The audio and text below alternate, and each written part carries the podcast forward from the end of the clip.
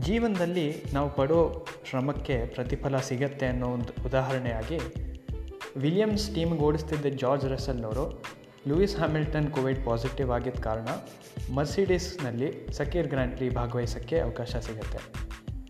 Mercedes ಕಾರ್ನಲ್ಲಿ George Russell ಅವರು ಮೊದಲ ಫಾರ್ಮುಲಾ ಒನ್ ಚಾಂಪಿಯನ್ಶಿಪ್ ಪಾಯಿಂಟ್ಸ್ ಗಳಿಸೋಕ್ಕಾಯ್ತಾ ಬರೀ ಚಾಂಪಿಯನ್ಶಿಪ್ ಪಾಯಿಂಟ್ ಅಲ್ಲದೆ ಅವರು ರೇಸ್ನೇ ಗೆಲ್ಲಕ್ಕೆ ಸಾಧ್ಯ ಆಯಿತಾ? ನೀವು ಕೇಳ್ತಾ ಇದ್ದೀರಾ ಮಿಂಚಿನ ಆಟ ಇದು ಕನ್ನಡದ ಏಕೈಕ formula one podcast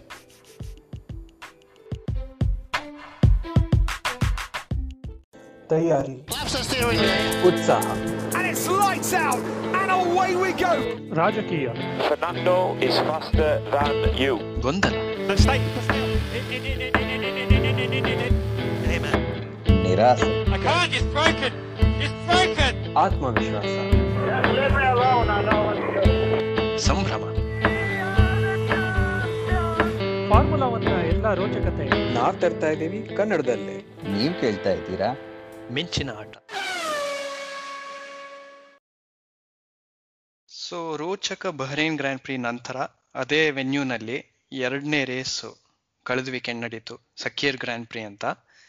ಸಕೀರ್ grand pre ವಿಶೇಷತೆ ಏನಂತ ಹೇಳಿದ್ರೆ ಒಂದೇ ಟ್ರ್ಯಾಕ್ನಲ್ಲಿ ನಡೆದ್ರೂ ಕೂಡ ಅದರ ಲೇಔಟ್ ಬೇರೆ ಆಗಿತ್ತು ಇನ್ನರ್ ಟ್ರ್ಯಾಕ್ ಔಟರ್ ಟ್ರ್ಯಾಕ್ ಅಂತ ಹೇಳ್ತಾರೆ. ಸೊ ಎರಡನೇ ರೇಸು ಸಕೀರ್ ಗ್ರ್ಯಾಂಡ್ ಪ್ರಿ ಕಳೆದ ವೀಕೆಂಡ್ ನಡೆದಿದ್ದು ಔಟರ್ ಟ್ರ್ಯಾಕ್ನಲ್ಲಿ ನಡೀತು. ಈ ರೇಸ್ ಬಗ್ಗೆ ಮಾತಾಡೋದಕ್ಕೆ ನನ್ನ ಜೊತೆ ಕಣಾದ ಇದ್ದಾನೆ. ಹಾಯ್ ಕಣಾದ. ನಮಸ್ಕಾರ ಸುಹಾಸ್. ಕೇಳುಗರೆಲ್ಲರಿಗೂ ನಮಸ್ಕಾರ. ಸೊ ನಾವು ಕಳೆದ ಎಪಿಸೋಡ್ ಅಲ್ಲಿ ಒಂದು ಪಾಯಿಂಟ್ ಹೇಳ್ಬಿಟ್ಟು ಬಿಟ್ಟಿದ್ವಿ ಒಂದು ಸುದ್ದಿ. ಆ, ಏನಂತ ಹೇಳಿದ್ರೆ ಹ್ಯಾಮಿಲ್ಟನ್ ಅವ್ರಿಗೆ ಕೋವಿಡ್ ಬಂದಿತ್ತು. ಸೊ ಹಾಗಾಗಿ ಅವ್ರನ್ನ ಮರ್ಸಿಡೀಸ್ ಟೀಮ್ನಲ್ಲಿ ಯಾರು ರೀಪ್ಲೇಸ್ ಮಾಡ್ತಾರೆ ಅನ್ನೋ ಒಂದು ಪ್ರಶ್ನೆ.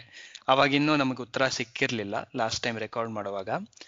ಸೊ ಅಲ್ಲಿಂದ ಈ ಎಪಿಸೋಡು ಶುರು ಮಾಡ್ಬೋದು ಅಂತ ಅನ್ಸುತ್ತೆ. ನಮಗೆ ಹ್ಯಾಮಿಲ್ಟನ್ ಅನ್ನ ಯಾರ್ ಆ ಜಾಗ ಭರ್ತಿ ಮಾಡ್ತಾರೆ ಅಂತ ಗೊತ್ತಾಯ್ತು. ಒಂದು ಬುಧವಾರ ಗೊತ್ತಾಯ್ತು ಅನ್ಸುತ್ತಲ್ವಾ ಹೌದು. ಅಲ್ಲ ಎಲ್ರು ಅಪೇಕ್ಷೆ ಏನಿತ್ತು ಅಂದ್ರೆ ಕೋವಿಡ್ ಅಂದಿದ ತಕ್ಷಣ ನೆನಪಾಗೋ ಮೊದಲನೇ ಹೆಸರು ಹ್ಯೂಲ್ಕೆನ್ಬರ್ಗ್ ಸೊ ಅವರೇ ಬಂದು ಏನಾದ್ರು ಪೋಡಿಯಂ ಗಿಡಿಯಂ ಹೊಡೆದ್ಬಿಡ್ತಾರ ನೂರ ಎಂಬತ್ತ ನೂರ ತೊಂಬತ್ತ ರೇಸ್ ಪೋಡಿಯಂ ಇಲ್ದೆ ಅಂತೂ ಸುತ್ತಾಡಿದಾರೆ ರೇಸ್ ಟ್ರ್ಯಾಕ್ ಅಲ್ಲಿ. ಬಂದು ಪೋಡಿಯಂ ತಗೋತಾರ ಅಂತ ಕಾಯ್ತಿದ್ರೆ ಮರ್ಸಿಡೀಸ್ ಅವ್ರು ಇನ್ನು ಅದಕ್ಕಿಂತ ಒಳ್ಳೆ ಸರ್ಪ್ರೈಸ್ ಕೊಟ್ರು. ಅವರ ಜೂನಿಯರ್ ಮತ್ತೆ ತುಂಬಾ ಅತ್ಯದ್ಭುತ ರೇಸರ್ ವಿಲಿಯಮ್ಸ್ ಅಲ್ಲಿ ಏನ್ ಓಡಿಸ್ತಾರೆ ನಮ್ಮ ಜಾರ್ಜ್ ರಜಲ್ ಅವ್ರನ್ನ ತಂದು ಮರ್ಸಿಡೀಸ್ ಅಲ್ಲಿ ಕೂರ್ಸಿದ್ರು. ಪ್ರಮೋಷನ್ ಅಂತ ಹೇಳ್ಬೋದು ಅವ್ರಿಗೆ. ಖಂಡಿತ. ಎಷ್ಟೋ ಜನ ಮಾತಾಡ್ತಿದ್ರಲ್ಲ ಈಗ ಟ್ರ್ಯಾಕ್ನಲ್ಲಿ ತುಂಬಾ ಕೆಟ್ಟದಾಗಿರೋ ಅಥವಾ ಎಲ್ಲದಕ್ಕೂ ಹಿಂದೆ ಉಳಿದಿರೋ ಕಾರಿಂದ ಎಲ್ಲ ಮುಂದೆ ಇರೋ ಕಾರು ಅಂದ್ರೆ ಚಾಂಪಿಯನ್ಶಿಪ್ ಗೆದ್ದಿರೋ ಕಾರು ಡ್ರೈವರ್ಸ್ ಚಾಂಪಿಯನ್ಶಿಪ್ ಹಾಗೂ ಕನ್ಸ್ಟ್ರಕ್ಟರ್ಸ್ ಚಾಂಪಿಯನ್ಶಿಪ್ ಎರಡೂ ಗೆದ್ದಿರೋ ಕಾರು ಅದರಲ್ಲಿ ಅವಕಾಶ ಸಿಕ್ಕಿರೋದು. ಸುವರ್ಣ ಅವಕಾಶನೇ. ಅಲ್ಲ ಅದಂತೂ ನಿಜ. ಈ- ಇದ್ ಹೇಳ್ದಾಗ ನನಗೆ ಲ್ಯಾಂಡೋ ನಾರಿಸ್ ಟ್ವೀಟ್ ನೆನಪಾಗತ್ತೆ. ಅವನ್ ಹೇಳ್ತಾನೆ ಇಷ್ಟ ದಿನ ನಾವು ನಿನ್ನನ್ನೆಲ್ಲ ನೋಡ್ತಾನೆ ಇರ್ಲಿಲ್ಲ ಕಾರ್ ಹತ್ರನು ಇನ್ಮೇಲಿಂದ ಡಿಫೆಂಡ್ ಮಾಡ್ಬೇಕಾಗತ್ತೆ ನಿನ್ನನ್ನ ಅಂತ. ಅದಕ್ಕೆ ಸೈನ್ ಉತ್ತರ ಕೊಡ್ತಾನೆ. ಗುರು ಬ್ಲೂ ಫ್ಲಾಗ್ ಅಲ್ಲೆಲ್ಲ ನೀನು ಡಿಫೆಂಡ್ ಎಲ್ಲ ಮಾಡಕ್ಕಾಗಲ್ಲ. ಬಿಟ್ಟು ಸೈಡ್ಗೆ ಹೋಗ್ತಾ ಇರ್ಬೇಕಷ್ಟೇ ಅಂತ. ಸೊ ಜಾರ್ಜ್ ರಸಲ್ನ ಮರ್ಸಿಡೀಸ್ನವರು ಕರೆಸ್ಕೊಂಡಿದ್ರಿಂದ ರಸಲ್ ಬಿಟ್ಟಿರೋ ವಿಲಿಯಮ್ಸ್ ಸೀಟ್ನ ಬ್ರಿಟಿಷ್ ರೇಸರ್ ಆದ ಜಾಕ್ ಐಟ್ಕಿನ್ ಅವರು ಫಿಲ್ ಮಾಡ್ತಾರೆ ಅನ್ನೋ ಒಂದು ಸುದ್ದಿ ಬಂತು. ಹಾಗೆ ರೋಮನ್ ಗ್ರೋಜಾನ್ ಅವರು ಕಳೆದ ರೇಸ್ನಲ್ಲಿ ಆಗಿದ್ದವರು ಆಕ್ಸಿಡೆಂಟ್ ಇಂದು, ಇಂದ ಅವ್ರು ಈ ರೇಸ್ನಲ್ಲಿ ಭಾಗವಹಿಸಕ್ಕಾಗ್ಲಿಲ್ಲ. ಸೊ ಅವರ ಹಾಸ್ ಜಾಗವನ್ನ ಎಮರ್ಸನ್ ಫಿಟ್ ಫಿಟಿಪಾಲ್ಡಿ ಅವರ ಮೊಮ್ಮಗ ಆಗಿರೋ ಪಿಯೇಟ್ರೋ ಫಿಟಿಪಾಲ್ಡಿ ಅವರು ಫಿಲ್ ಮಾಡ್ತಾರೆ ಅಂತ ಇನ್ನೊಂದು ಸುದ್ದಿ ಬಂತು. ಸೊ ಈ ರೇಸ್ನಲ್ಲಿ, ಸಕೀರ್ ಗ್ರ್ಯಾಂಡ್ ಪ್ರಿನಲ್ಲಿ ಇಬ್ರು ಮೊದಲನೇ ಬಾರಿಗೆ ಫಾರ್ಮುಲಾ ಒನ್ ರೇಸ್ನಲ್ಲಿ ಭಾಗವಹಿಸ್ತಿದ್ರು. ಜಾಕ್ ಐಟ್ಕಿನ್ ವಿಲಿಯಮ್ಸ್ಗೆ ಹಾಗೂ ಪಿಯೆಟ್ರೋ ಫಿಟಿಪಾಲ್ಡಿ ಅವರು ಹಾಸ್ಗೆ. ಹಾಗೆ ಮೂರ್ ಜನ ರೇಸ್ ಡ್ರೈವರ್ಸ್ಗೆ ಹೊಸ ಪಾರ್ಟ್ನರ್ ಇದ್ರು ಈ ರೇಸ್ ಅಲ್ಲಿ. ಹೌದು ಮೂರು ಟೀಮ್ನಲ್ಲಿ ಹೌದು. ಸೊ ಫ್ರೀ ಪ್ರಾಕ್ಟೀಸ್ನಲ್ಲಿ ಎಲ್ಲಾ ಸ್ಪಾಟ್ ಲೈಟ್ ಜಾರ್ಜ್ ರಸಲ್ ಮೇಲಿತ್ತು. ಈಗ ಅವರು ತುಂಬಾ ಚೆನ್ನಾಗಿ ವಿಲಿಯಮ್ಸ್ ಓಡಿಸ್ತಿದ್ರು. ಕ್ವಾಲಿಫೈಯಿಂಗ್ನಲ್ಲಿ ಇದುವರೆಗೂ ಯಾವುದೇ ಟೀಮ್ ಮೇಟ್ ಅವ್ರನ್ನ ಬೀಟ್ ಮಾಡಕ್ಕಾಗಿಲ್ಲ. ಮೂವತ್ತಾರು ಸೊನ್ನೆ ರೆಕಾರ್ಡ್ ಇತ್ತು ಅವ್ರದ್ದು ಅದೇ ರಸಲ್ನ ತುಂಬಾ ಚೆನ್ನಾಗಿರೋ ಮರ್ಸಿಡೀಸ್ ಕಾರು. ಇದು ಇದುವರೆಗೂ ಫಾರ್ಮುಲಾ ಒನ್ ಹಿಸ್ಟ್ರಿನಲ್ಲೇ ಅತ್ಯದ್ಭುತ ವಿನ್ಯಾಸದ ಕಾರ್ ಅಂತ ಎಲ್ಲ ಮಾತಾಡ್ತಾರೆ. ಸೊ ಅಂತ ಕಾರ್ ಕಾರ್ನಲ್ಲಿ ಜಾರ್ಜ್ನ ಕೂಡಿಸಿದಾಗ ಅವರು ಹೇಗೆ ಪರ್ಫಾರ್ಮ್ ಮಾಡ್ತಾರೆ ಎಷ್ಟೊಂದು ನಿರೀಕ್ಷೆಗಳಿರುತ್ತೆ ಅದನ್ನ ನಿಭಾಯಿಸಿದ್ರ ಅಂತ ನೋಡೋದಕ್ಕೆ ನಮಗೆ Friday free free practice one and two ನಲ್ಲಿ ಒಂದು ಕಿರು ನೋಟ ಸಿಗತ್ತೆ. ಹೇಗಾಯ್ತು ಫ್ರೀ. ಪ್ರಾಕ್ಟೀಸ್ ಅಂತ?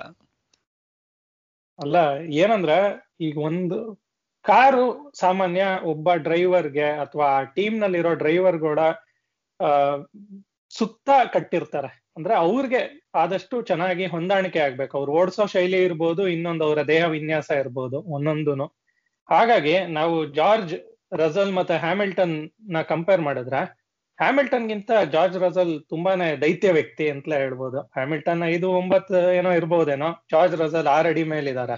ಹಾಗೆ ಕಾಲ್ ಬೇರೆ ದೊಡ್ಡದು.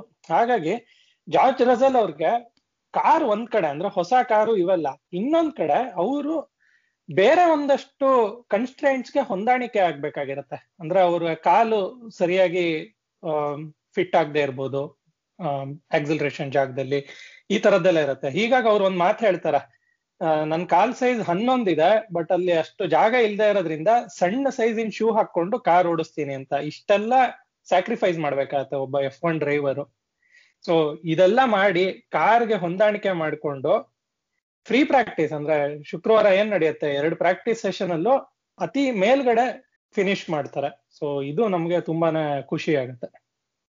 ಅದೆಲ್ಲ ಕಷ್ಟ ಇತ್ತು ಬಟ್ ಒಂದೇನಂತ ಅಂದ್ರೆ ಜಾರ್ಜ್ ರಸಲ್ನವ್ರಿಗೆ ಮರ್ಸಿಡೀಸ್ ಟೀಮ್ ತೀರಾ ಹೊಸತು ಅಂತಾನೂ ಅಲ್ಲ. ಅವ್ರ ಹಿಂದೆ ಪ್ರೀ ಸೀಸನ್ ಟೆಸ್ಟಿಂಗ್ ನಲ್ಲೆಲ್ಲ ಐ ಥಿಂಕ್ ಸ್ವಲ್ಪ ಭಾಗವಹಿಸಿದ್ರು ಅನ್ಸುತ್ತೆ. ಸೊ ಪರಿಚಯ ಇದೆ ಟೀಮ್ ನಲ್ಲಿರೋ ಇಂಜಿನಿಯರ್ಸ್ ಹಾಗೂ ಬೇರೆ ಕ್ರೂ. ಮೆಂಬರ್ಸ್ ಬಗ್ಗೆ ಬಗ್ಗೆ ಎಲ್ಲ. ಆ, ಆದ್ರೂ ಕಾರ್ನಲ್ಲಿ ಸಾಕಷ್ಟು ವ್ಯತ್ಯಾಸಗಳಿರುತ್ತೆ. ಆ ಸ್ಟಿಯರಿಂಗ್ ಕಂಟ್ರೋಲ್ಸ್ ಆಗ್ಲಿ ಸೊ ತಿಳ್ಕೊಳ್ಳೋದಕ್ಕೆ ತುಂಬಾ ಇರುತ್ತೆ. ತುಂಬಾ ಕಾಂಪ್ಲಿಕೇಟೆಡ್ ಇದು ಎಷ್ಟೋ ಬಟನ್ಗಳಿರುತ್ತೆ. ಹೌದು. ಸೊ ಜನರ ಪರಿಚಯ ಇದ್ರು ಕಾರು ಕಾರು ಇನ್ನೊಂದ್ನಲ್ಲಿ ಕೂತ್ಕೊಂಡು ಓಡಿಸೋದು ಅಷ್ಟು ಸುಲಭ ಅಲ್ಲ. ಹೌದು. ಸುಮಾರು ಸಲ ಬೋನ್ ಅವ್ರನ್ನ ಕೇಳ್ತಿರ್ತಾರ ಗುರು ಇದೇನಪ್ಪ ಇದು? ಇದ್ಯಾವ ಬಟನ್ ಇದು ಏನ್ ಮಾಡತ್ತೆ? ಅಂತ ಅಂದ್ರೆ ಅಷ್ಟು ತುಂಬಾ ಕಷ್ಟ ಇದ್ದೇ ಇರತ್ತೆ. ಸೊ ಇಷ್ಟಾಗಿ ಅವರು ಎಲ್ಲರ ನಿರೀಕ್ಷೆಯಂತೆ ನೋ- ಎಲ್ಲರೂ ಕಾದು ನೋಡ್ತಿದ್ರಲ್ಲ ರಸಲ್ನವರು ಮಿಂಚ್ತಾರ ಅವರು ಆ ಫಾಸ್ಟೆಸ್ಟ್ ಕಾರ್ ಉಪಯೋಗ ಪಡ್ಕೋತಾರ ಅಂತ. ಸೊ ಅವರು ಫ್ರೀ ಪ್ರಾಕ್ಟೀಸ್ ಒನ್ ಹಾಗೂ ಟು ಎರಡರಲ್ಲೂ ಟಾಪ್ ಮಾಡ್ತಾರೆ ಟೈಮ್ ಶೀಟ್ಸ್ನ ಹೌದು. ನಮಗೆ ಒಂದು ಅನುಮಾನ ಇದ್ದಿದ್ದೇನಂತ ಹೇಳಿದ್ರೆ ಅವರು ಟೀಮೇಟ್ ಆಗಿದ್ದ ವ್ಯಾಲ್ಟರಿ ಬೋಟಸ್ ಅವರು ರಸಲ್ ಜೊತೆ ಹೇಗೆ ಪೈಪೋಟಿ ಮಾಡ್ತಾರೆ ಅಂತ ಫ್ರೀ ಪ್ರಾಕ್ಟೀಸ್ನಲ್ಲಿ ಅವರು ತುಂಬಾ ಹಿಂದುಳಿತಾರೆ ವ್ಯಾಲ್ಟರಿ ಬೋಟಸ್ನವರು ನಮ್ಮ ಅನುಮಾನ ಇದ್ದಿದ್ದು ಏನು ಬೇಕು ಅಂತ ಇವ್ರು ಕಾದ್ ನೋಡ್ತಿದಾರ? ರಸಲ್ ಅವ್ರದ್ದು ಪೇಸ್ ಹೆಂಗಿರತ್ತೆ ಅಂತ? ನಿಜ. ಸ್ಯಾಂಡ್ ಬ್ಯಾಗಿಂಗ್ ಹೌದು. ಅಟ್ಟಕ್ಕೇರ್ಸಿ ಬೀಳಿಸೋದು ಅಂತ. ಹಾ ಹಾ ಹಾ. ಸೊ ಆತರ ಏನಾದ್ರು ಮಾಡ್ತಿದ್ರೇನೋ ಅಂತ ಒಂದ್ ಅನುಮಾನ ಇತ್ತು. ಫ್ರೀ ಪ್ರಾಕ್ಟೀಸ್ ತ್ರೀ ನಲ್ಲಿ ಏನಾಗುತ್ತೆ?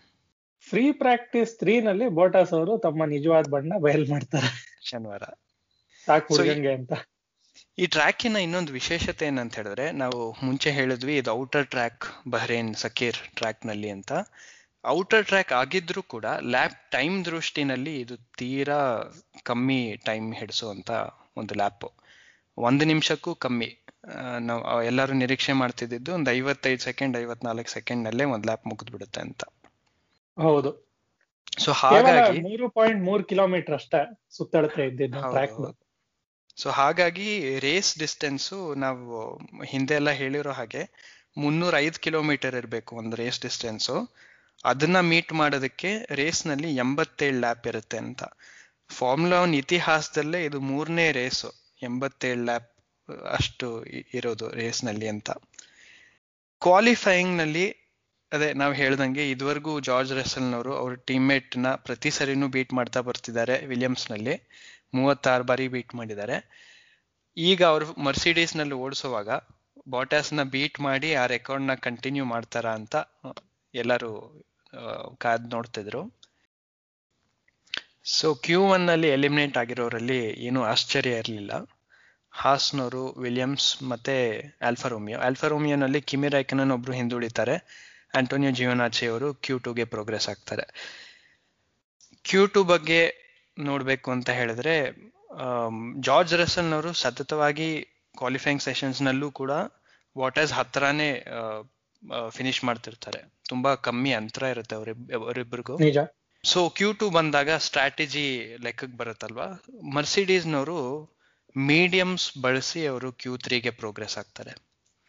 ಹೌದು. ಅವ್ರು ಬಿಟ್ರೆ ಮಿಕ್ಕಿದವರೆಲ್ಲರೂ ಸಾಫ್ಟ್ ಅನ್ಸುತ್ತೆ. ಸಾಫ್ಟ್ ಆದ್ರೆ ಆಶ್ಚರ್ಯ ಆಗಿದ್ದೇನಂದ್ರೆ ಫೆರಾರಿ ಅವರು ಮೀಡಿಯಮ್ಸ್ ಹಾಕೊಂಡು ಲ್ಯಾಪ್ ಮಾಡಕ್ಕೆ ಪ್ರಯತ್ನ ಪಡ್ತಾರೆ. ಅದು ಆ ಏನಂತಾರೆ ಓವರ್ ಆಪ್ಟಿಮಿಸಮ್ ಅಂತಾರಲ್ಲ. ಬಟ್ ಲೆಕ್ಲರ್ಕ್ ಸಾಫ್ಟ್ ಅಲ್ವಾ? ಹೌದು. ವೆಟೆಲ್ ಅವರು ಸ್ಪ್ಲಿಟ್ ಸ್ಟ್ರಾಟಜಿ ಮಾಡ್ತಾರೆ ಅನ್ಸುತ್ತೆ. ನನಗ್ ಅನ್ಸಿದ್ದೇನಂದ್ರೆ ವೆಟೆಲ್ ಅವರು ಹೇಗಿದ್ರು ಕ್ಯೂ ತ್ರೀಗ್ ಹೋಗಲ್ಲ ಅಂತ ಹಿಂದಿನ ಅಕಸ್ಮಾತ್ ತಪ್ಪಿ ತಪ್ಪಿ ಹೋಗ್ಬಿಟ್ರೆ ಮೀಡಿಯಂ ಇಂದಲೇ ಶುರು ಮಾಡೋಣ ಅಂತ ಇರ್ಬೋದೇನೋ. ಹೌದು. ಇಲ್ದೇ ಇದ್ರೆ ಫ್ರೀ ಟೈರ್ ಚಾಯ್ಸ್ ಇರುತ್ತಲ್ಲ. ಹೇಗಿದ್ರು ಏರಿಯನ್ ಬೇಕಾದ್ರೆ ಯೂಸ್ ಮಾಡ್ಕೋಬಹುದಿತ್ತು ಒಟ್ನಲ್ಲಿ ವೆಟಲ್ ಅವ್ರ ಪ್ರೋಗ್ರೆಸ್ ಆಗಲ್ಲ ಕ್ಯೂ ತ್ರೀಗೆ ಅದು ತುಂಬಾ ಯಾವಾಗ ಲಾಸ್ಟ್ ಅವರು ಕ್ಯೂ ತ್ರೀಗೆ ಹೋಗಿದ್ದು ನಂಗೆ ನೆನಪೇ ಇಲ್ಲ. ನನಗೂ ತುಂಬಾ. ರೇಸಸ್ ಆಗಿದೆ. ಹ್ಮ್. ಸೊ ಅದು ನನಗೆ ಒಂದು ಡಿಫ್ರೆಂಟ್ ಅಂತ ಅನಿಸ್ತು ಯಾಕಂದ್ರೆ ಇದೇ ಟ್ರ್ಯಾಕ್ನಲ್ಲಿ ಅಂದ್ರೆ ಸೇಮ್ ಸರ್ಫೇಸ್ ಹೆಚ್ಚು ಕಮ್ಮಿ ಲೇಔಟ್ ಬೇರೆ ಆಗಿದ್ರು. ಹೋದ ರೇಸ್ನಲ್ಲಿ ಟೀಮ್ಸ್ ಎಲ್ಲ ಎಲ್ಲರೂ ಮೀಡಿಯಂ ಆಯ್ಕೆ ಮಾಡ್ಕೊಂಡಿದ್ರು ಕ್ಯೂ ಟೂ ನಲ್ಲಿ. ಹೌದು. ಯಾಕಂದ್ರೆ ಟ್ರ್ಯಾಕ್ ದೊಡ್ಡದಿತ್ತಲ್ಲ ಟೈರ್ ಡಿಗ್ರೇಡೇಷನ್ ಹೆಚ್ಚಿರುತ್ತೆ. ಕರೆಕ್ಟ್ ಡಿಸ್ಟೆನ್ಸ್ ಆಮೇಲೆ ಇಲ್ಲಿ ಆ, ಡಿಸ್ಟೆನ್ಸ್ಗೆ ಡಿಸ್ಟೆನ್ಸ್ಗೆ ಸ್ವಲ್ಪ ಟೈಮ್ ಆದ್ರೂ ಓವರ್ಕಮ್ ಮಾಡ್ಬೋದು. ಅಂದ್ರೆ ಈಗ ಸ್ವಲ್ಪ ಈಗ ಯಾರೋ ರೇಸಿಂಗ್ ಪಾಯಿಂಟ್ ಇರ್ಬೋದು ಅಥವಾ ಮೆಕ್ಲಾರೆನ್ ಅವ್ರು ಇರ್ಬೋದು ಅಥವಾ ರೆನೋ ಇರ್ಬೋದು ಅವರು ಸಾಮಾನ್ಯ ಬೇರೆ ಕಾರ್ಗಳು ಅವ್ರ ಹಿಂದೆ ಇರೋ ಕಾರ್ ಆಲ್ಫಟೋರಿ ಅವ್ರಿಗಿಂತ ಸ್ವಲ್ಪ ಫಾಸ್ಟ್ ಆಗಿರೋದ್ರಿಂದ ದೊಡ್ಡ ಟ್ರ್ಯಾಕ್ ಅಲ್ಲಿ ಆದ್ರೆ ಅದನ್ನೆಲ್ಲ ಓವರ್ಕಮ್ ಮಾಡ್ಬೋದು. ಚಿಕ್ಕದ್ರಲ್ಲಿ ಆ ಡಿಫ್ರೆನ್ಸ್ನ ತರದ್ ಕಷ್ಟ ಆಗತ್ತೆ ಅವ್ರಿಗೆ. ಹಾಗಾಗಿ ಈ ಟೈರ್ ಚಾಯ್ಸ್ ಇರ್ಬೋದು ನನ್ನ ಪ್ರಕಾರ. ಕ್ಯೂ ಟು ಏನೋ ಆಶ್ಚರ್ಯ ಅಂತ ಹೇಳಿದ್ರೆ ಮ್ಯಾಕ್ಸ್ ವೆರ್ಸ್ಟಾಪನ್ ಟೀಮ್ಮೇಟ್ ಆಗಿದೆ ಅಲೆಕ್ಸ್ ಆಲ್ಮನ್ ಅವರು. ಕ್ಯೂ ತ್ರೀಗೆ ಪ್ರೋಗ್ರೆಸ್ ಆಗಲ್ಲ ಅವರು. ಸೊ ಇದು ಟಾಪ್ ಫೋರ್ ಕಾರ್ನಲ್ಲಿ ಒಂದು ಅಂತ ಕರೆಯಲ್ಪಡುವ ರೆಡ್ ಬುಲ್ನಲ್ಲಿ ಅವರು. ಅವ್ರು ಕ್ಯೂ ತ್ರೀಗೆ ಹೋಗಲ್ಲ ಟಾಪ್ ಟೆನ್ ಹೋಗಲ್ಲ ಅವರು. ಅಲ್ಲ ಕ್ಯೂ ಒನ್ ಅವರು. ಹದಿನೈದನೇ ಸ್ಥಾನದಲ್ಲಿ ಇರ್ತಾರೆ. ಎಷ್ಟು ಕಡಿಮೆ ಅಂತರ ಇತ್ತು ಅಂದ್ರೆ ಅವ್ರಿಗೂ ಮತ್ತೆ ಇನ್ನೋರ್ಗು ಎಷ್ಟೋ ಪಾಯಿಂಟ್ ಸೊನ್ನೆ, ಎರಡೋ, ಸೊನ್ನೆ, ಐದೋ ಆ ತರ ಇತ್ತು. ಅದಕ್ಕೆ ಎಲ್ರು ಅಲ್ಲಿ ಕೆಳಗಡೆ ಬರುತ್ತೆ ಗ್ರಾಫಿಕ್ಸ್ ಅಲ್ಲಿ. ಡ್ರೈವರ್ ಅಟ್ ರಿಸ್ಕ್ ಅಂತ. ಅದಕ್ಕೆ ಡ್ರೈವರ್ ಅಟ್ ರಿಸ್ಕ್ ಅಲ್ಲಪ್ಪ ಕೆರಿಯರ್ ಅಟ್ ರಿಸ್ಕ್ ಮೊದ್ಲೇ ಸೀಟ್ ಅವ್ನು ಉಳಿಸ್ಕೊಡಕ್ಕೆ ಪ್ರಯತ್ನ ಪಡ್ತಾನೆ ಅದ್ರಲ್ಲಿ ಗಾಯದ ಮೇಲೆ ಬರೆ ಅಂದಂಗೆ ಕ್ಯೂ ಒನ್ನಿಂದ ಹೊಟ್ಟೋಗ್ಬಿಟ್ರೆ ಅಲ್ಲೇ ಮೋಸ್ಟ್ಲಿ ಕಳಿಸ್ಬಿಟ್ಟಿರೋರೇನೋ. ಹೋಗಪ್ಪ ನೀನ್ ಮನೆಗೆ ಹಂಗೆ ಕಾರ್ ಬಿಟ್ಕೊಂಡು ಅಂತ. ಏನೋ ತುಂಬಾ ವಿಶ್ವಾಸ ಇಟ್ಟಿದ್ದಾರೆ ಆಲ್ಬಮ್ ಮೇಲೆ ಹೆಲ್ಮೆಟ್ ಮಾರ್ಕೋ ಮತ್ತೆ ಕ್ರಿಶ್ಚಿಯನ್ ಹಾರ್ನರ್ ಅವರು. ಹಂಗೆ ಎಳ್ಕೊಂಡು ಹೋಗ್ತಿದೆ ಇನ್ನೇನ್ ಇನ್ನೊಂದ್ ರೇಸ್ ಬಾಕಿ ಇದೆ ಇದಾದ್ಮೇಲೆ. ಅಷ್ಟೇ. ಸೊ ಕ್ಯೂ ತ್ರೀಗೆ ಹೋಗಿರೋರಲ್ಲಿ ಟಾಪ್ ಟೆನ್ ಅಲ್ಲಿ ಮತ್ತೊಂದು ತುಂಬಾ ಆಶ್ಚರ್ಯಕರ ಪ್ರದರ್ಶನ ಅಂತ ಹೇಳಿದ್ರೆ ನಮ್ಮ ಫೆರಾರಿಯ ಚಾರ್ಲ್ಸ್ ಲೆಕ್ಲೆಕ್ ಅವರು. ಆ ಫೆರಾರಿನಲ್ಲಿ ಅದ್ ಹೆಂಗೋ ಗೊತ್ತಿಲ್ಲ ಫೋರ್ತ್ ಫಿನಿಶ್ ಮಾಡ್ತಾರೆ. ತುಂಬಾ ನೀಟಾಗಿ ಒಂದ್ ಲ್ಯಾಪ್ ಹಾಕ್ಬಿಟ್ಟು. ಅಲ್ಲ ಹೆಂಗೋ ಗೊತ್ತಿಲ್ಲ ಅಂದೆಲ್ಲ ಅದ್ ನಿಜ. ಬಹುಶಃ ಅವ್ರಿಗೂ ಅದನ್ನ ಆಗಲ್ಲ ತುಂಬಾ ಖುಷಿ ವ್ಯಕ್ತಪಡಿಸಿದ್ರು ಅವರು ಟೀಮ್ ರೇಡಿಯೋನಲ್ಲಿ ಫೋರ್ತ್ ಫಿನಿಶ್ ಮಾಡೋದು ನಿಜವಾಗ್ಲೂ ಫೋರ್ತ್ ಅಂತೆಲ್ಲ. ಅಲ್ಲ ಆಮೇಲೆ ಏನಂದ್ರೆ ಎಲ್ರು ಏನ್ ಅನ್ಕೊಂಡ್ರು ಅವ್ರು ಪೋರ್ಕ್ ಫಿನಿಶ್ ಮಾಡಿದ ತಕ್ಷಣ ಹೋಗಿ ಕಾರ್ ಪಾರ್ಕ್ ಮಾಡ್ಬಿಟ್ಟು ಕಾರಿಂದ ಇಳಿದು ಹೊಟ್ಟೋಗ್ಬಿಟ್ರು ಎಲ್ರು ಏನಪ್ಪಾ ಅಷ್ಟೊಂದು ಓವರ್ ಕಾನ್ಫಿಡೆನ್ಸ್ ಇವನ್ಗೆ ಅಂತ.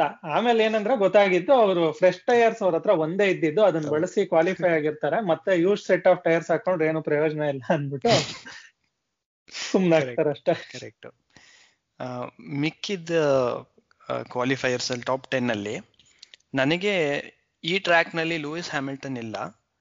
ಆಮೇಲೆ ಟ್ರ್ಯಾಕ್ ಕೂಡ ಚಿಕ್ಕದಾಗಿದೆ. ಸೊ ರೇಸಿಂಗ್ ಪಾಯಿಂಟ್ನವರು ತುಂಬಾ ಪರಿಣಾಮ ಬೀರ್ಬೋದು. ಒಂದ್ ಸ್ವಲ್ಪ ಒಳ್ಳೆ ಪ್ರದರ್ಶನ ತೋರಿಸ್ಬೋದು ಅಂತ ನಿರೀಕ್ಷೆ ಇತ್ತು. ಬಟ್ ಹಾಗಾಗಲ್ಲ. ಸರ್ಜಿಯೋ ಪೆರೇಸ್ ಅವರು ಆಕ್ಚುಲಿ ಅವರು ಹಳೆ ಇಂಜಿನ್ ಬಳಸ್ತಿರ್ತಾರೆ ಯಾಕೆಂದ್ರೆ ಕಳೆದ ರೇಸ್ನಲ್ಲಿ ಅವ್ರದ್ದು ಹೊಸ ಇಂಜಿನ್ ಅನ್ಸುತ್ತೆ ಬಹರೇನ್ ಗ್ರ್ಯಾಂಡ್ ಪ್ರೀನಲ್ಲಿ ಅದು ಬೆಂಕಿ ಹತ್ಕೊಂಡ್ಬಿಟ್ಟು ಹಾಳಾಗ್ಬಿಡುತ್ತೆ.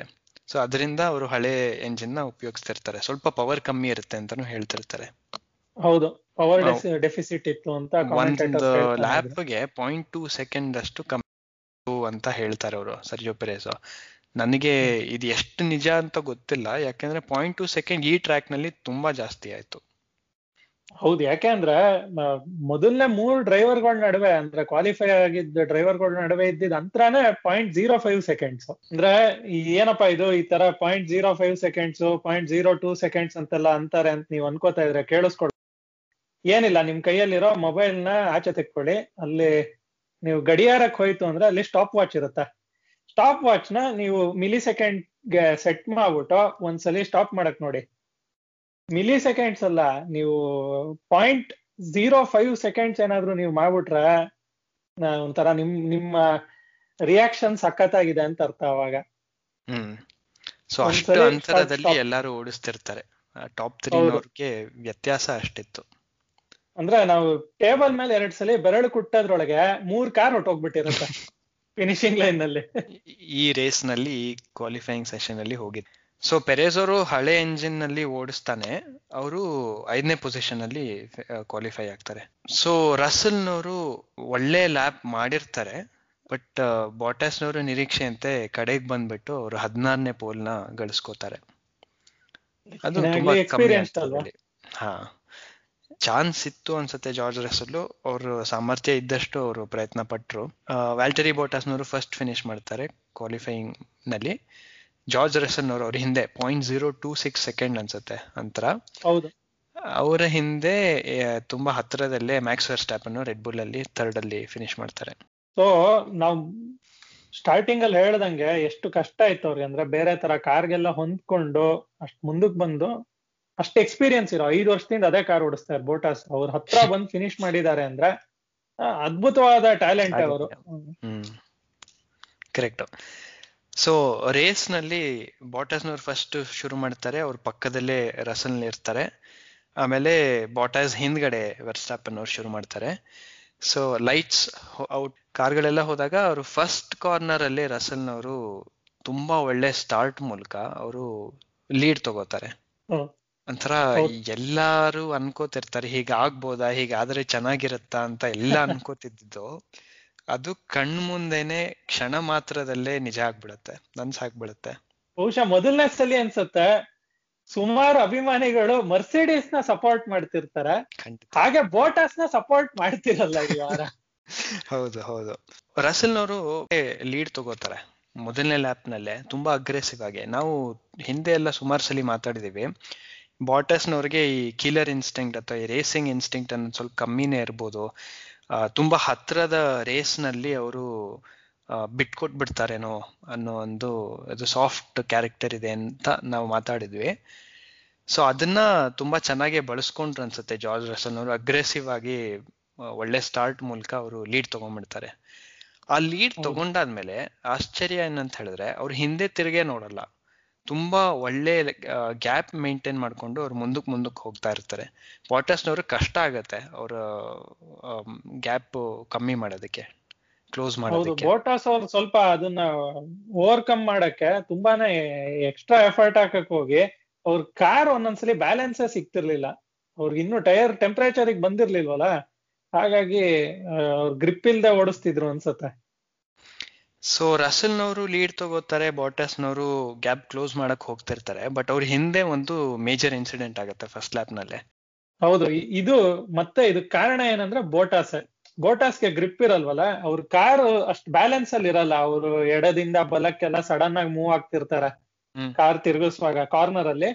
ಆ ಟೈಮ್ ಅಲ್ಲಿ ಏನಾಗತ್ತೆ ಅಂದ್ರೆ ವೆರ್ಸ್ಟಪ್ಪನ್ ಗೊತ್ತಲ್ಲ ಯಾರಿಗಾದ್ರೂ ತೊಂದರೆ ಆಗ್ತಿದೆ ಅಂದ್ರೆ ಅವ್ರ ಹತ್ರನೇ ಇರ್ತಾರೆ ಯಾಕೆಂದ್ರೆ ಒಂದ್ ಅವಕಾಶ ಕಾಯ್ತಾ ಇರ್ತಾರೆ ನಾನ್ ಕಾರ್ ನುಗ್ಗಿಸ್ಬಿಡ್ಬೋದು ಇಲ್ಲಿ ಅಂತ. ಆದ್ರೆ ವೆರ್ಸ್ಟಪ್ಪನ್ ದುರಾದೃಷ್ಟಕ್ಕೆ ಪೆರೇಜ್ ಅವರು ಔಟರ್ ಲೈನ್ನಲ್ಲಿ ಇರ್ತಾರೆ. ಒಂಥರ ಬೋಟ ಬೋಟಾಸ್ ಮತ್ತೆ ಪೆರೇಜ್ ಮಧ್ಯೆ ವೆರ್ಸ್ಟಪ್ಪನ್ ಸ್ಯಾಂಡ್ವಿಚ್ ಆಗಿರ್ತಾರೆ. ಬಹುಶಃ ಹಳೆ ವೆರ್ಸ್ಟಪ್ಪನ್ ಆಗಿದ್ರೆ ಅವ್ರಿಬ್ರು ಮಧ್ಯೆ ನುಕ್ಕೊಂಡ್ ಹೋಗಿ ಲೀಡ್ ತಗೊಂಡ್ಬಿಟ್ಟಿರೋರು. ಆದ್ರೆ ಈಗ ವೆರ್ಸ್ಟಪ್ಪನ್ ಅವ್ರಿಗೆ ಸಖತ್ ಮೆಚುರಿಟಿ ಇದೆ. ಹಾಗಾಗಿ ಅವ್ರ ಏನ್ ಮಾಡ್ತಾರೆ ಕಾಶಿಯಸ್ ಆಗಿ ಬೇಡ ಅಂತ ಹಿಂದಕ್ಕೆ ಹೋಗ್ತಾರೆ. ಈ ವೆರ್ಸ್ಟಪ್ಪನ್ ಅವ್ರು ಹಿಂದಕ್ಕೆ ಹೋಗಿದ್ ನೋಡಿ ಲೆಕ್ರಕ್ ಅವ್ರ ತಲೆ ನೋಡತ್ತೆ, ಓ, ಒಳ್ಳೆ ಇನ್ಸೈಡ್ ಈಗ ಚಾನ್ಸ್ ಸಿಗತ್ತೆ ಅನ್ಸುತ್ತೆ ನುಗ್ಗಿಸ್ಬೋಣ ಅಂತ ನುಗ್ಸಕ್ ಹೋಗ್ತಾರೆ. ಸ್ವಲ್ಪ ಟರ್ಮ್ ತಗೊಂಡಿದ್ ಕಾರಣ ರೇಸಿಂಗ್ ಲೈನ್ ಕಡೆಗೆ ಲೆಕ್ರಕ್ ಅವರು ಬ್ರೇಕ್ ಹಿಡಿಬೇಕಾಗಿ ಬರುತ್ತೆ. ಈ ಕಾರಣದಿಂದ ಲೆಕ್ರಕ್ ಅವ್ರ ಟೈರ್ ಲಾಕ್ ಆಗಿ ಹೋಗಿ ಪೆರೇಸಿಗ್ ಗುತ್ತಾರೆ. ಇವೆರಡರ ಮಧ್ಯೆ ನಮ್ಮ ಮೆಚೂರ್ಡ್ ವೆರ್ಸ್ಟಪ್ ಅನ್ನು ಇದನ್ನೆಲ್ಲ ಅವಾಯ್ಡ್ ಮಾಡೋಣ ಅನ್ಬಿಟ್ಟು ಔಟ್ಸೈಡ್ ಟ್ರ್ಯಾಕಿಗೆ ಹೋಗ್ತಾರೆ ಅಲ್ಲಿ ಗ್ರಾವೆಲ್ ಏರಿಯಾ ಅಂತಾರೆ. ಅಂದ್ರೆ ಅಲ್ಲಿ ಕಳ್ಳು ಮಣ್ಣೆಲ್ಲ ಹಾಕಿರ್ತಾರಲ್ಲ ಅಲ್ಲೋಗಿ ಅಲ್ಲಿ ಹೋಗಿ ಅವ್ರಿಗೂ ಗ್ರಿಪ್ ಸಿಗದೆ ಹೋಗಿ ಪಾಪ ಗೋಡೆಗ್ ಗುದ್ದಿ ಅವರ ಮತ್ತೆ ಲೆಕ್ರೆಕ್ ಅವ್ರ ರೇಸ್ ಅಲ್ಲಿಗೆ ಎಂಡ್ ಆಗತ್ತೆ. ಪೆರೇಸ್ ಅವ್ರ ಒಂದು ಟರ್ನ್ ಹೊಡಿತಾರ ಅಷ್ಟೇ ಅವ್ರ ಪುಣ್ಯ ಅದು. ಅಲ್ಲ ಇದೊಂದು ತಮಾಷೆ ಆಗಿತ್ತು ತಮಾಷೆ ಅಂತ ನಮಗೆ ಈಗ ಅನ್ಸತ್ತೆ. ವೆಸ್ಟಾಪನ್ ಅವರು ಸಕ್ಸಸ್ಫುಲ್ ಆಗಿ ಅವಾಯ್ಡ್ ಮಾಡ್ತಾರೆ ಆ ಕ್ರಾಶ್ ಬಟ್ ಪಕ್ಕಕ್ಕೆ ಹೋಗ್ಬಿಟ್ಟು ಅವರು ಗುದ್ದುತ್ತಾರೆ ಗೋಡೆನ. ಟ್ರಾಪ್ ಅಲ್ಲಿ ಸಿಕ್ಕಾಕೊಂಡ್ಬಿಟ್ಟ. ಸೊ ಹೀಗೆ ಅವ್ರ ರೇಸ್ ಕೊನೆ ಆಗತ್ತೆ. ಲೆಕ್ಲರ್ಕ್ ಅವರು ಅಲ್ಲೇ ರಿಟೈರ್ ಆಗ್ತಾರೆ. ಪೆರೇಸ್ನವರು ನಾವು ಫಸ್ಟ್ ನೋಡಿದಾಗ ಅವ್ರದ್ದು ರೇಸ್ ಆಯ್ತೇನೋ ಡ್ಯಾಮೇಜ್ ಆಗಿರುತ್ತೇನೋ ಅಂತ ಅನ್ಕೊಂತೀವಿ. ಬಟ್. ಅವರು ತಿರುಗ್ಕೊಂಡು ಬಂದು ಪಿಟ್ ಮಾಡ್ಕೊಂಡು ಅವರು ಟೈರ್ಸ್ ಚೇಂಜ್ ಮಾಡ್ಕೋತಾರೆ. ಏನ್ ಜಾಸ್ತಿ ಡ್ಯಾಮೇಜ್ ಆಗಿರಲ್ಲ ಅಂತ ಅನ್ಸುತ್ತೆ. ಸೊ ಅವರು ಇಲ್ಲ ಅವ್ರದ್ದು ಮುಖ್ಯವಾಗಿ ಯಾತಕ್ ಪಿಟ್ಸಿಗೆ ಬಂದಿದ್ದು ಅಂದ್ರೆ ತಿರುಗಿದ ಕಾರಣದಿಂದ ಟೈರ್ ಅಲ್ಲಿ ಫ್ಲಾಟ್ ಸ್ಪಾಟ್ಸ್ ಉಂಟಾಗಿರುತ್ತೆ. ಹಾಗಾಗಿ ಅದನ್ನ ಓವರ್ಕಮ್ ಮಾಡಕ್ಕೆ ಪಿಟ್ ಮಾಡ್ತಾರೆ. ಸೊ ಪೆರೇಸ್ ಪುಣ್ಯ ಏನು ಜಾಸ್ತಿ ಡ್ಯಾಮೇಜ್ ಆಗಿರಲ್ಲ ಅವ್ರ ಕಾರ್ಗೆ. ಸೇಫ್ಟಿ ಕಾರ್ ಬರುತ್ತೆ ಅದಕ್ಕೆ? ಹೌದು ಎರಡ್ ಕಾರ್ನು ರೇಸ್ ಟ್ರ್ಯಾಕ್ ಇಂದ ಕ್ಲಿಯರ್ ಮಾಡ್ಬೇಕಾದ ಕಾರಣ ಸೇಫ್ಟಿ ಕಾರ್ ಬರುತ್ತೆ. ಹೀಗಾಗಿ ಫೀಲ್ಡ್ ಅಲ್ಲಿ ಇರೋರೆಲ್ಲ ಕ್ಲೋಸ್ ಆಗ್ತಾರೆ. ಇದಲ್ದೆ ರೇಸ್ ಇನ್ನು ಶುರು ಆಗಿ ಎರಡ್ ಮೂರ್ ಲ್ಯಾಪ್ ಆಗಿಲ್ಲ. ಸೇಫ್ಟಿ ಕಾರ್ ಎಂಡಿಂಗ್ ಆದಾಗ ಒಂದು ಐದಾರು ಲ್ಯಾಪ್ ಏನೋ ಆಗಿತ್ತು ಅನ್ಸುತ್ತೆ. ಹೊಸಬ್ರು ರಜಲ್ ಮೊದಲನೇ ಸಲಿ ರೇಸ್ ಲೀಡ್ ಮಾಡ್ತಾ ಇದಾರೆ. ಸೊ ಅವ್ರೀಗ ಸೇಫ್ಟಿ ಕಾರ್ ರೀಸ್ಟಾರ್ಟ್ ಬೇರೆ ಮಾಡ್ಬೇಕಾಗತ್ತೆ. ಇದು ಇದೊಂಥರ ಚಾಲೆಂಜಿಂಗ್ ಅಧ್ಯಾಯ ಅಂತ ಹೇಳ್ಬೋದು. ಕರೆಕ್ಟ್ ಅದಕ್ಕೆಲ್ಲ ತುಂಬಾ ಸ್ಕಿಲ್ ಬೇಕು. ನಾವು ಹಿಂದೆ ನೋಡ್ತಿರ್ತೀವಿ. ಹ್ಯಾಮಿಲ್ಟನ್ ಅವರು ಈ ರೇಸ್ ರೀಸ್ಟಾರ್ಟ್ ಮಾಡೋದ್ರಲ್ಲಿ ತುಂಬಾ ಪರಿಣಿತರು. ಆ, ತುಂಬಾ ಚೆನ್ನಾಗಿ ಮಾಡ್ತಾರೆ. ಯಾವ ಕ್ಷಣದಲ್ಲಿ ನಾನು ಆಕ್ಸಲರೇಟ್ ಮಾಡಿ ರೇಸನ್ನ ತಿರ್ಗಾ ಶುರು ಮಾಡ್ಬೇಕು ಅಂತ ಅವ್ರು ತುಂಬಾ ಚೆನ್ನಾಗಿ ಅರ್ಥ ಮಾಡ್ಕೊಂಡಿರ್ತಾರೆ. ಅವ್ರಿಗೆ ಎಷ್ಟಾಗುತ್ತೋ ಅಷ್ಟು ಜಾಸ್ತಿ ಅಡ್ವಾಂಟೇಜ್ ಸಿಗೋ ತರ ಮಾಡ್ಕೋತಾರೆ. ರಸಲ್ಗೆ ಅನುಭವ ಇರಲ್ಲ. ಯಾಕಂದ್ರೆ ಫಸ್ಟ್ ಟೈಮ್ ಅವರು ಫಾರ್ಮುಲಾ ಒನ್ ರೇಸ್ನ ಲೀಡ್ ಮಾಡ್ತಿರೋದು ರೀಸ್ಟಾರ್ಟ್ ಮಾಡ್ತಿರೋದು ಮೊದಲನೇ ಬಾರಿ. ಬಟ್ ಅಷ್ಟಾಗಿ ಕೂಡ ತಕ್ಕ ಮಟ್ಟಿಗೆ ಚೆನ್ನಾಗೆ ಮಾಡ್ತಾರೆ ರೀಸ್ಟಾರ್ಟ್ ಅಲ್ವಾ? ಆಮೇಲೆ ಯಥಾ ಪ್ರಕಾರ ಹಿಂದಿನಂತೆ ಅವರು ಗ್ಯಾಪ್ನ ಜಾಸ್ತಿ ಮಾಡ್ಕೋತಾ ಹೋಗ್ತಾರೆ. ಬಾಟಾಸ್ ಅನ್ನ ಅವರು ಪ್ರತಿಯೊಂದು ಲ್ಯಾಪ್ ನಲ್ಲೂ ಡಿ ಆರ್ ಎಸ್ ಹಂತದಿಂದ ಹೊರಗಿಟ್ಟಿರ್ತಾರೆ. ಅಂದ್ರೆ. ಒಂದ್ ಸೆಕೆಂಡ್ ಇಂದ ದೂರ ಇಟ್ಟಿರ್ತಾರೆ. ಅದು ಆಕ್ಚುಲಿ ಬರ್ತಾ ಬರ್ತಾ ಜಾಸ್ತಿನೇ ಆಗ್ತಿರುತ್ತೆ. ಎರಡ್ ಸೆಕೆಂಡ್ ಅಷ್ಟಾಗಿರುತ್ತೇನೋ ಶುರು ಹಂತದಲ್ಲಿ. ಹೌದು. ಸೊ ಇದು ಯಾರೇ ಫಾರ್ಮುಲಾ ಒನ್ ಅಭಿಮಾನಿ ರೇಸ್ ನೋಡ್ತಿದ್ರು ತುಂಬಾ ಉತ್ಸಾಹ ತುಂಬುವಂತ ಒಂದು ದೃಶ್ಯ.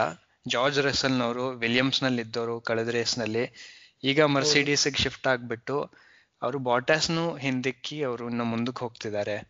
ಲೀಡ್ ನಲ್ಲಿದ್ದಾರೆ ಸೊ ಇದುವರೆಗೂ ಜಾರ್ಜ್ ರಸಲ್ನವರು ಫಾರ್ಮುಲಾ ಒನ್ನಲ್ಲಿ ಒಂದೇ ಒಂದು ಪಾಯಿಂಟ್ ಕೂಡ ಗಳಿಸಿರ್ಲಿಲ್ಲ. ದುರದೃಷ್ಟದಿಂದ. ಎಷ್ಟೋ ಸರಿ ಹತ್ರ ಬಂದಿದ್ರು ಕೂಡ ಅವರಿಗೆ ಒಂದು ಪಾಯಿಂಟ್ ಗಳಿಸೋಕೆ ಸಾಧ್ಯವಾಗಿರ್ಲಿಲ್ಲ. ಈ ರೇಸ್ನಲ್ಲಿ ಅವರು ಪಾಯಿಂಟ್ ಗಳಿಸೋದಲ್ಲದೆ ಅವರು ಲೀಡ್ ಅಲ್ಲಿ ಹೋಗ್ತಿರ್ತಾರೆ. ಸೊ ಅವ್ರು ಗೆಲುವೇ ಸಾಧಿಸ್ಬಿಡ್ತಾರೇನೋ ಅಂತ. ಹೌದು. ಒಂಥರ ನಮಗೂ ಖುಷಿ ಆಗ್ತಾ ಇತ್ತು. ಒಬ್ಬ ಏನ್ ಇನ್ನೇನ್ ಗೆದ್ದೇ ಬಿಡ್ತಾರೆ ಅಂತ. ಅದೊಂದು ಯಾವಾಗ್ಲೂ ಒಳ್ಳೆ ಸೂಚನೆ. ಫಾರ್ಮುಲಾ ಒನ್ಗೂ ಕೂಡ. ಯಾಕೆಂದ್ರೆ ಹೊಸ ಹೊಸ ವಿನ್ನರ್ಗಳು ಬರ್ತಾ ಇರ್ಬೇಕು ಯಾವಾಗ್ಲೂ ಸೊ ಮೊದಲನೇ ಬಾರಿ ಮರ್ಸಿಡೀಸ್ ಕಾರ್ ಓಡಿಸ್ತಿದ್ದ ಜಾರ್ಜ್ ರಸಲ್ಲು ತುಂಬಾ ಒಳ್ಳೆ ರೇಸ್ ಆಗ್ತಿರತ್ತೆ ಅವ್ರಿಗೆ. ತುಂಬಾ ಚೆನ್ನಾಗಿ ಓಡಿಸ್ತಿರ್ತಾರೆ. ರೇಸಿನ ಮುಕ್ಕಾಲ್ ಭಾಗ ಅವರು ಇನ್ನೇನ್ ಗೆಲುವು ಅವ್ರದೇ ಅನ್ನೋ ತರ ಓಡಿಸ್ತಿರ್ತಾರೆ. ಆದ್ರೆ ಒಂದ್ ಹಂತದಲ್ಲಿ ವಿಧಿಯ ಕೈವಾಡ ಅಂತಾನೆ ಹೇಳೋ ತರ ಅವರ ಕಾರನ್ನ ಅವರ ಹಳೆ ಕಾರನ್ನ ಓಡಿಸ್ತಿರೋ ಜಾಕ್ ಏಟ್ಕಿನ್ ಅವರು ವಿಲಿಯಮ್ಸ್ನಲ್ಲಿ ಅವ್ರದ್ದೊಂದು ಇನ್ಸಿಡೆಂಟ್ ಆಗುತ್ತೆ. ಸ್ಟಾರ್ಟ್ ಫಿನಿಶ್ ಸ್ಟ್ರೇಟ್ ಹತ್ರ ಅವ್ರೇನೋ ಟರ್ ಇದು ಸ್ಲಿಪ್ ಆಗ್ಬಿಟ್ಟು ಅವರು ಫ್ರಂಟ್ ವಿಂಗ್ ಕಳ್ಕೊತಾರೆ. ಆ ಫ್ರಂಟ್ ವಿಂಗ್ ಬಿದ್ದೇ ಹೋಗುತ್ತೆ ಟ್ರ್ಯಾಕ್ ಮೇಲೆ. ಸೊ ಅಷ್ಟು ದೊಡ್ಡ ಡೆಬ್ರಿ ಟ್ರ್ಯಾಕ್ ಮೇಲೆ ಇರೋದ್ರಿಂದ ಸೇಫ್ಟಿ ಕಾರ್ನ ಕರೆಸ್ತಾರೆ. ಸೇಫ್ಟಿ ಕಾರು ಮರ್ಸಿಡೀಸ್ನವ್ರಿಗೆ ಒಂದು ಶಾಪ ತರ ಆಯ್ತು. ಅದೇ ಇರ್ಲಾರ್ದೆ ಅದೇನೋ ಬಿಟ್ಕೊಂಡ್ರು ಅಂತಾರಲ್ಲ ಆ ತರ ಆಯ್ತದ. ಈ ರೇಸು ಆ ಸೇಫ್ಟಿ ಕಾರ್ ಇಲ್ಲದೆ ಇದ್ರೆ ಬೇರೆನೆ ಕತೆ ಆಗ್ತಿತ್ತು ಅನ್ನೋದ್ರಲ್ಲಿ ಯಾವುದೇ ಡೌಟ್ ಇಲ್ಲ. ಕಂಪ್ಲೀಟ್ ಆಗಿ ಆ ಸೇಫ್ಟಿ ಕಾರು ಹಾಗೂ ಆ ಸೇಫ್ಟಿ ಕಾರ್ ಬರೋ ಹಂತದಲ್ಲಿ ಮರ್ಸಿಡೀಸ್ನವರು ಹಾರ್ಡ್ ಟೈರ್ಸ್ ಹಾಕೊಂಡಿರ್ತಾರೆ. ಸೊ ಅದೇ ಟೈರ್ಸ್ನಲ್ಲಿ ಅವರು ಮುಗಿಸ್ಬೋದಿತ್ತು.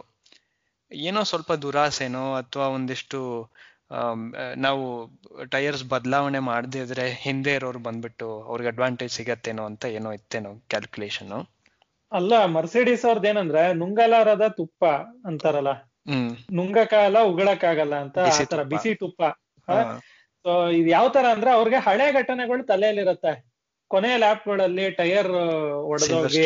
ಪಂಚರ್ ಆಗಿ ಏನಾದ್ರು ರೇಸ್ ಮುಗ್ಸಕ್ ಆಗದೆ ಇರೋದು ಒಂದ್ ಕಡೆ ತಲೆಯಲ್ಲಿತ್ತು ಅಂದ್ರೆ ಇನ್ನೊಂದ್ ಕಡೆ ಡ್ರೈವರ್ಸ್ ಯಾವಾಗ್ಲೂ ಇದ್ದೇ ಇರುತ್ತೆ. ಪಿಟ್ ಮಾಡಿದಾಗ ಪಿಟ್ ಅಲ್ಲಿ ಏನಾದ್ರು ಎಡವಟ್ ಆಗ್ಬೋದಾ ಅಂತ ಆ ಗೊಂದಲದಿಂದ ಒಂದು ನಿರ್ಧಾರ ಯಾವಾಗ್ಲೂ ತಗೋಬೇಕಾಗತ್ತೆ. ಸಾಮಾನ್ಯ ಏನ್ ಮರ್ಸಿಡೀಸ್ ಅವ್ರ ಅಂದ್ರ ಪಿಟ್ ಸ್ಟಾಪ್ ಪಂಟ್ರು ಡಬಲ್ ಸ್ಟಾಕ್ ಎಲ್ಲ ಎಷ್ಟ್ ಮಾಡಿಲ್ಲ ಅವರು.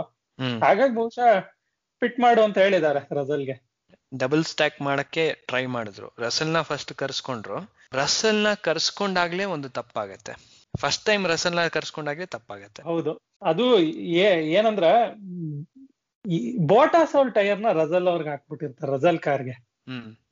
ಸೊ ಅದೇ ಡಬಲ್ ಸ್ಟ್ಯಾಕ್ ಅಂತ ಹೇಳಿದ್ರೆ ಒಂದ್ರ ಹಿಂದೆ ಬಂದು ಎರಡೂ ಕಾರ್ ಒಂದು ಟೀಮಿನ ಎರಡೂ ಕಾರನ್ನ ಒಟ್ಟೊಟ್ಟಿಗೆ ಪಿಚ್ ಸ್ಟಾಪ್ ಮಾಡೋದು. ಈಗ ಒಬ್ಬರ ಹಿಂದೆ ಇನ್ನೊಬ್ರು ಬಂದು ಒಟ್ಟೊಟ್ಟಿಗೆ ಪಿಚ್ ಸ್ಟಾಪ್ ಮಾಡೋದನ್ನ ಡಬಲ್ ಸ್ಟ್ಯಾಕ್ ಅಂತ ಹೇಳ್ತಾರೆ. ಮರ್ಸಿಡೀಸ್ನವರು ಸೇಫ್ಟಿ ಕಾರ್ ಬಂದಾಗ ಜಾಕೆಟ್ಕಿನ್ ಇನ್ಸಿಡೆಂಟ್ ಇಂದ ಅದನ್ನ ಟ್ರೈ ಮಾಡ್ತಾರೆ. ಸೊ ಫಸ್ಟ್ ರಸಲ್ ಲೀಡಲ್ಲಿ ಇದ್ದವ್ರನ್ನ ಅವ್ರನ್ನ ಕರ್ಸ್ಕೋತಾರೆ. ಸೊ ಅವರು ಅದೇ ಹಂತದಲ್ಲಿ ಡಬಲ್ ಸ್ಟ್ಯಾಕ್ ಮಾಡಬೇಕು ಅಂತ ಬಾಟಸ್ದು ನ ಹಿಂದೆ ಇಟ್ಕೊಂಡಿದ್ರೇನೋ ತಪ್ಪಾಗಿ ಅವರು ಬಾಟಸ್ ಟೈರ್ಸ್ನ ಜಾರ್ಜ್ ರಸಲ್ಗೆ ಹಾಕ್ಬಿಡ್ತಾರೆ. ಹಾಗೆ ಹಾಕೋ. ಹಾಗಿಲ್ಲ ರೂಲ್ಸ್ ಪ್ರಕಾರ. ನಿಜ. ಸೊ ಅದರಲ್ಲೇ ಒಂದು ತಪ್ಪಾಗ್ಬಿಡುತ್ತೆ.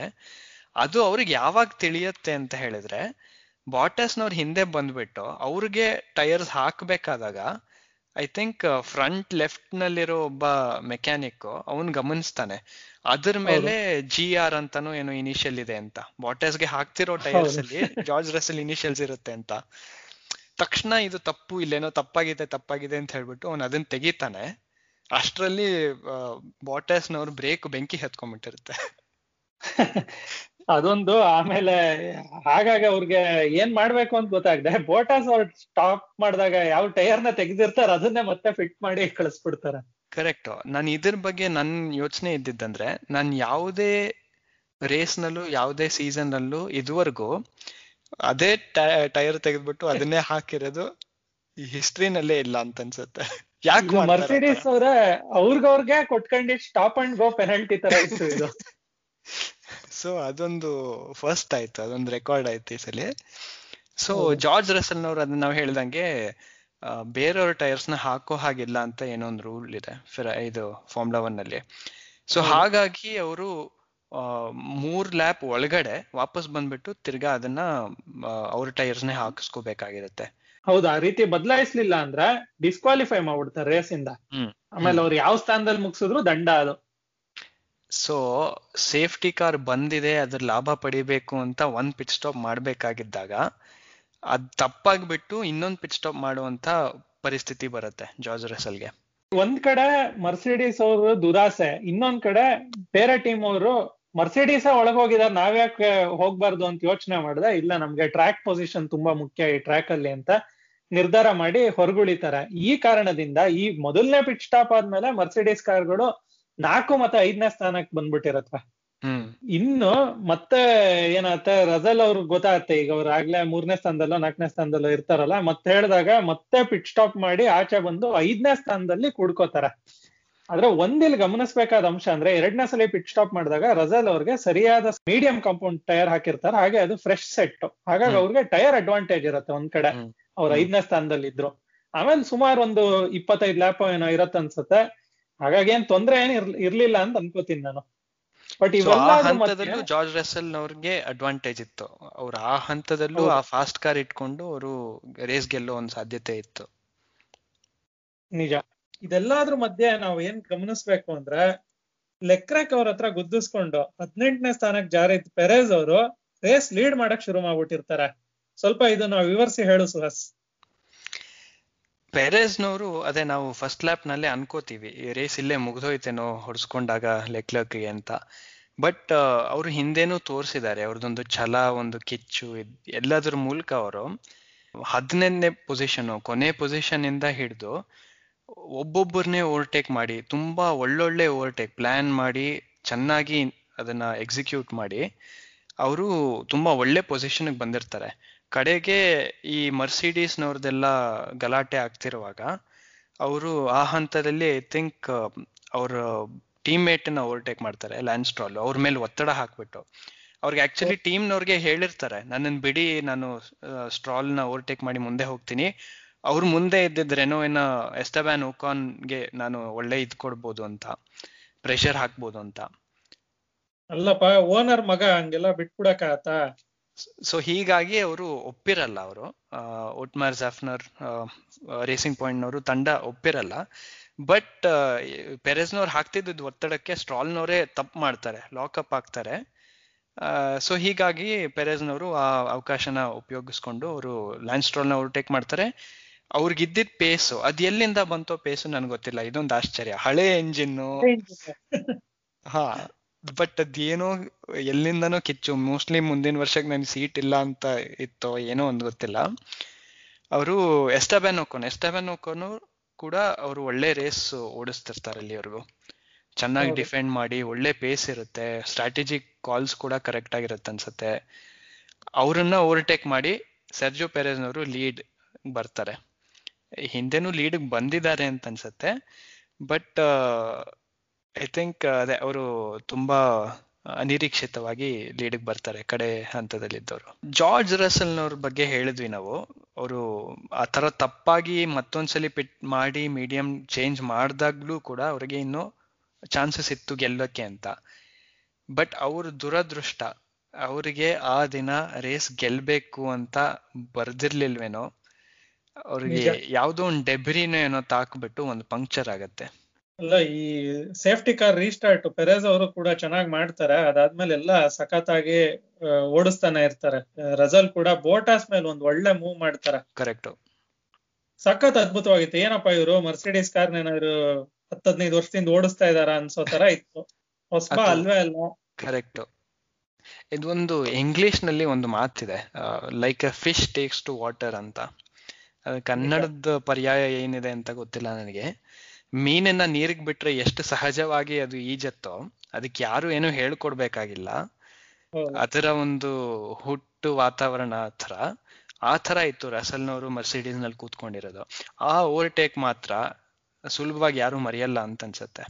ಹೆಂಗಿತ್ತು ಅಂತ ಹೇಳಿದ್ರೆ ಅದ್ರ ಮೂಲಕ ಜನ ಪ್ರಶ್ನೆ ಉದ್ಭವ ಆಗತ್ತವ್ರಿಗೆ ಮರ್ಸಿಡೀಸ್ನವರು ಮುಂದಿನ ವರ್ಷಕ್ಕೆ ಬಾಟಾಸನ್ ಯಾಕೆ ಸೈನ್ ಮಾಡಿದ್ರು? ಮರ್ಸ್ ರಸಲ್ನವರು ಆಗ್ಲೇ ವಿಲಿಯಮ್ಸ್ ಅಲ್ಲಿ ಚೆನ್ನಾಗಿ ಪ್ರದರ್ಶನ ಮಾಡ್ತಿದ್ರು.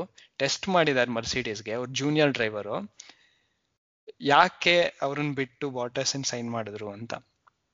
ಬಹುಶಃ ಮಾಮೂಲಿ ಅಂತ ಇಂತ ಓವರ್ಟೇಕ್ ಆಗ್ತಿರ್ಲಿಲ್ಲ. ಯಾಕಂದ್ರೆ ಬೋಟಾಸ್ ಅವರು ಹಳೆಯ ಟೈರ್ಸ್ ಅಲ್ಲಿ ಇದ್ದಿದ್ದು. ಕರೆಕ್ಟ್. ಹಳೆ ಟೈರ್ಸ್. ಹಾಗಾಗಿ ಬೋಟಾಸ್ ಅವರು ಒಂದ್ ಕಡೆ ಹೇಳ್ತಾರೆ Mercedes made me to look like an idiot ಅಂತ.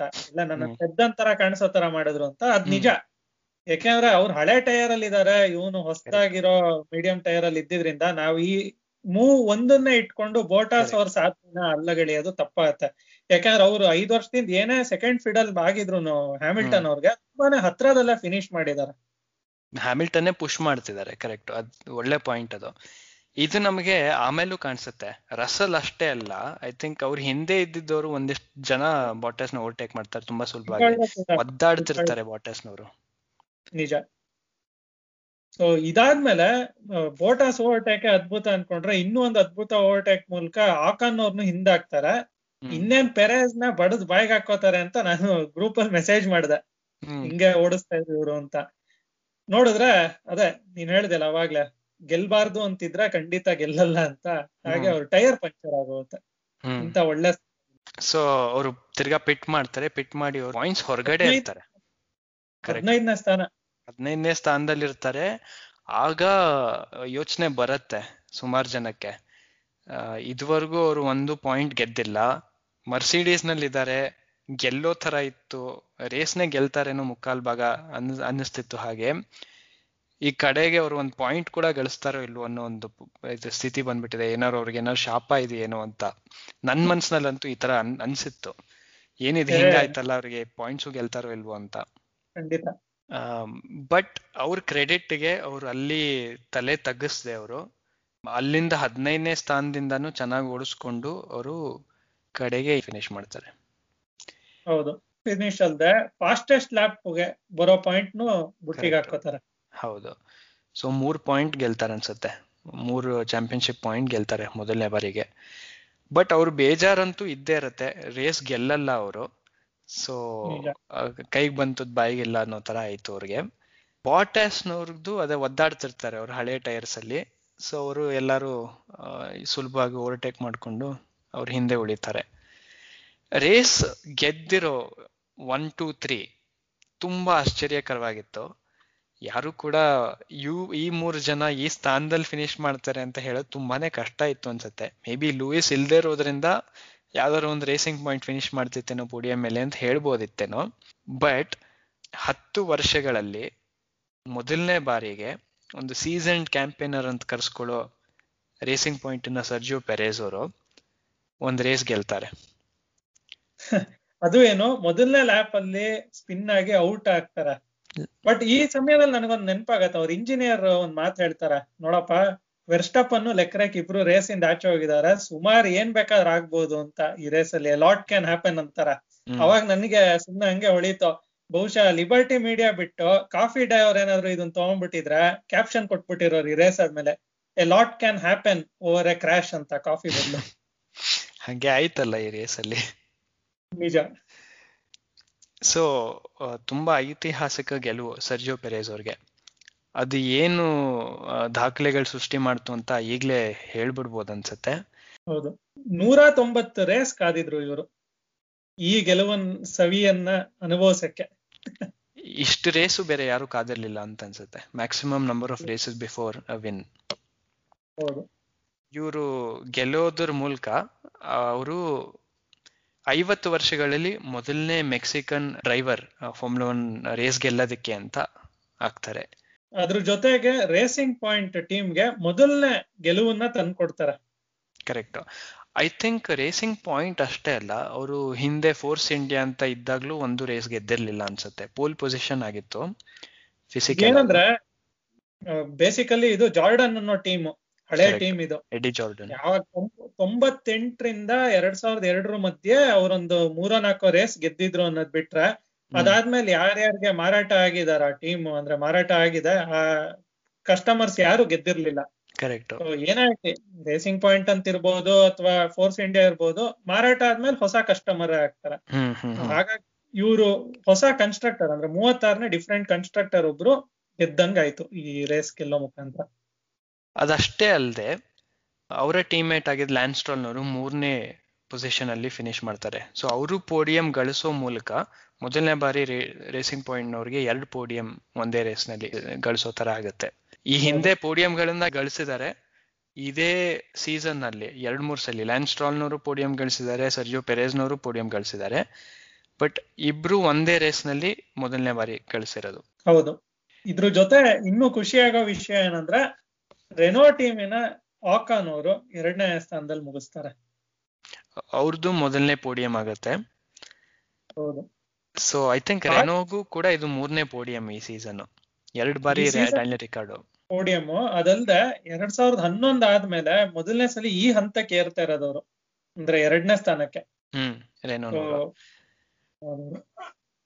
ಸೊ ಎಸ್ಟಬ್ಯಾನ್ ಅವ್ರಿಗೆ ತುಂಬಾ ಒಳ್ಳೆ ರಿಸಲ್ಟ್ ಅವರು ಆಕ್ಚುಲಿ ತುಂಬಾ ಸಾಲಿಡ್ ಆಗಿ ಓಡಿಸ್ತಾರೆ. ನಾವು ಹಿಂದೆ ಹೇಳ್ದಂಗೆ ಕರೆಕ್ಟ್ ಟೈಮ್ಗೆ ಒಳ್ಳೊಳ್ಳೆ ನಿರ್ಧಾರಗಳನ್ನ ತಗೊಂಡ್ಬಿಟ್ಟು ಅವ್ರ ಟೀಮ್ನವರು ಅವರು ಎರಡನೇ ಸ್ಥಾನದಲ್ಲಿ ಫಿನಿಶ್ ಮಾಡ್ತಾರೆ. ಅವರ ಒಂದು ಕರಿಯರ್ಗೆ ಐ ಥಿಂಕ್ ತುಂಬಾ ಒಳ್ಳೆ ರಿಸಲ್ಟ್ ಅಂತ ಅನ್ಸುತ್ತೆ. ಇದು ಬೇಕಿತ್ತು. ಎಷ್ಟೋ ಜನ ಹೇಳ್ತಿದ್ರು ಅವರು, ಹಿಂದಿನ ಮುಖಾಂತರ ತರ ಅಲ್ಲ, ಅವರೆಲ್ಲೋ ಪೇಸ್ ಕಳ್ಕೊಂಡಿದ್ದಾರೆ ಅನ್ಸುತ್ತೆ. ಫೋರ್ಸ್ ಇಂಡಿಯಾನಲ್ಲಿ ಇದ್ದಾಗ್ಲೇ ತುಂಬಾ ಚೆನ್ನಾಗಿ ಓಡಿಸ್ತಿದ್ರು ಅಂತ. ಅದನ್ನ ತಪ್ಪಾಗಿ ಪ್ರೂವ್ ಮಾಡಿದ್ರು. ಇಲ್ಲ ಅದು ಏನಂದ್ರೆ ಒಂದ್ ಕಡೆ ರಿಕಾರ್ಡ್ ಚಾಂಪಿಯನ್ ಮೆಟೀರಿಯಲ್ ಅವ್ರು ಆಕ್ಚುಲ್ ಆಗಿ ಒಳ್ಳೆ ಕಾರಲ್ಲಿ ಇದ್ದಿದ್ರು ಇಷ್ಟೊತ್ತಿಗೆ ಖಂಡಿತ ವರ್ಲ್ಡ್ ಚಾಂಪಿಯನ್ ಆಗೇ ಆಗಿರೋರು. ಒಂದ್ ಕಡೆ ಅವ್ರಿದ್ದಾರೆ ಅವ್ರೊಂದು ಬೆಂಚ್ ಮಾರ್ಕ್ ಇನ್ನೊಂದ್ ಕಡೆ ಆಕಾನ್ ಅವ್ರಿಗೆ ಅದೃಷ್ಟ ಈ ಸೀಸನ್ ಅಲ್ಲಿ ಇಲ್ವೇ ಇರ್ಲಿಲ್ಲ. ಸ್ಟ್ರಾಟಜಿ ತಪ್ಪಾಗೋದು ಇಲ್ಲ ಅಂದ್ರೆ ಕಾರ್ ಅವರೇ ಮ್ಯಾಕ್ಸಿಮಮ್ ರಿಟೈರ್ ಆಗಿರೋದು ಅನ್ಸುತ್ತೆ ಈ ಸೀಸನ್ ಅಲ್ಲಿ. ಹ್ಮ್ ಇರೋರಲ್ಲಿ. ನೋಡಿದ್ರೆ ನಾವು ಅಂದ್ರೆ ಟಾಪ್ ಟಾಪ್ ಫೈವ್ ಟೀಮ್ಸ್ ಅಂತ ಏನ್ ಕರಿತೀವಿ. ಸೊ ಅದ್ರಲ್ಲಿ ಅವ್ರದೇ ಹೈಯೆಸ್ಟ್ ರಿಟೈರ್ಮೆಂಟ್ ಕೂಡ. ಹಾಗಾಗಿ ಅವ್ರಿಗೊಂಥರ ಹೊಡೆತ ಬಿದ್ದಿತ್ತು. ಹ್ಮ್. ಅದರಿಂದ ಆಚೆ ಬರೋ ತರ ಆಯ್ತು ಈ ಎರಡನೇ ಸ್ಥಾನ. ಒಟ್ನಲ್ಲಿ ಮೂರು ಪೋಡಿಯಂ ಫಿನಿಷರ್ಸ್ ಸೆಲೆಬ್ರೇಷನ್ ನೋಡಕ್ಕೆ ತುಂಬಾ ಚೆನ್ನಾಗಿತ್ತು. ಮೂರು ಜನ ಹೋಗ್ಬಿಟ್ಟು ಅವ್ರ ಟೀಮ್ನ ಅಪ್ಕೋತಾರೆ ತುಂಬಾ ಚೆನ್ನಾಗಿ ಖುಷಿಯಿಂದ ಕುಣಿದ್ ಕುಪ್ಪಳಿಸ್ತಾರೆ ಆಕ್ಚುಲಿ ಲಿಟ್ರಲ್ ಆಗಿ ಪೆರೇಸ್ ಟೀಮ್ನವರು ಚೆಕ್ಕೋ ಚೆಕ್ಕೋ ಚೆಕ್ಕೋ ಅಂತ ಕೂಕೊಂಡು ಅದು ತುಂಬಾ ಚೆನ್ನಾಗಿತ್ತು ನೋಡೋದಕ್ಕೆ. ಮುಂದಿನ ವರ್ಷ ಟೀಮ್ ಬಿಟ್ಟು ಹೋಗ್ತಿದ್ದಾರೆ. ಅಷ್ಟಾಗಿ ಕೂಡ ತುಂಬಾ ಅಟ್ಯಾಚ್ಮೆಂಟ್ ಇದೆ ಅನ್ಸುತ್ತೆ ಅವ್ರ ಟೀಮ್ನವ್ರಿಗೆ ನಿಜ ಒಂಥರ ಅವರ ಈ ರೇಸಿಂಗ್ ಪಾಯಿಂಟ್ ಇನ್ನು ರೇಸ್ ಮಾಡ್ತಿದೆ ಅಂದ್ರೆ ಅದಕ್ಕೆ ಮೂಲ ಕಾರಣ ಪೆರೇಸ್ ಅವರು. ಅವರ ಟೀಮ್ ನಲ್ಲಿರೋ ಎಷ್ಟು ಇಂಜಿನಿಯರ್ಸ್ ಇಂಜಿನಿಯರ್ಸ್ನವ್ರದ್ದೆಲ್ಲ ಕೆಲಸ ಉಳಿಸಿದ್ದು ಅವರೇ ಅಂತ ಹೇಳ್ತಾರೆ. ಈಗ ಅವ್ರಿಗೆ ಪಾಪ ಕೆಲಸ ಇಲ್ದಂಗ ಆಗಿದೆ ಮುಂದಿನ ಇನ್ನೊಂದು ಅಂತ ನೋಟ್ ಮಾಡ್ಬೇಕಾಗಿದೆ ಅಂತಂದ್ರೆ ಪೋಡಿಯಂ ಸೆಲೆಬ್ರೇಷನ್ ಅಲ್ಲಿ ನಮ್ಮ ಮಾನ್ಸಾನಲ್ಲಿ ಪಿಯರ್ ಗ್ಯಾಸ್ಲಿನ್ ಅವ್ರು ಹೇಗ್ ಮಾಡಿದ್ರು ಅದೇ ರೀತಿ ಇವರು ಪೋಡಿಯಂ ಮೇಲೆ ಕೂತ್ ಬಿಡ್ತಾರೆ. ಅಂದ್ರೆ ಒಂದು ಅಷ್ಟು ಕಷ್ಟಪಟ್ಟು ಗಳಿಸಿರೋ ಸಾಧನೆ ಅಲ್ವಾ ಅದು? ಸೊ ಅದನ್ನ ಸವಿಯೋಣ ಒಂದಿಷ್ಟು ಹೊತ್ತು ಕಾಲ ಅಂತ ಕೂತ್ ಬಿಡ್ತಾರೆ ಅವರು ಟ್ರೋಫಿ ಇಟ್ಕೊಂಡು. ಅದು ನೋಡೋದಕ್ ಚೆನ್ನಾಗಿತ್ತು.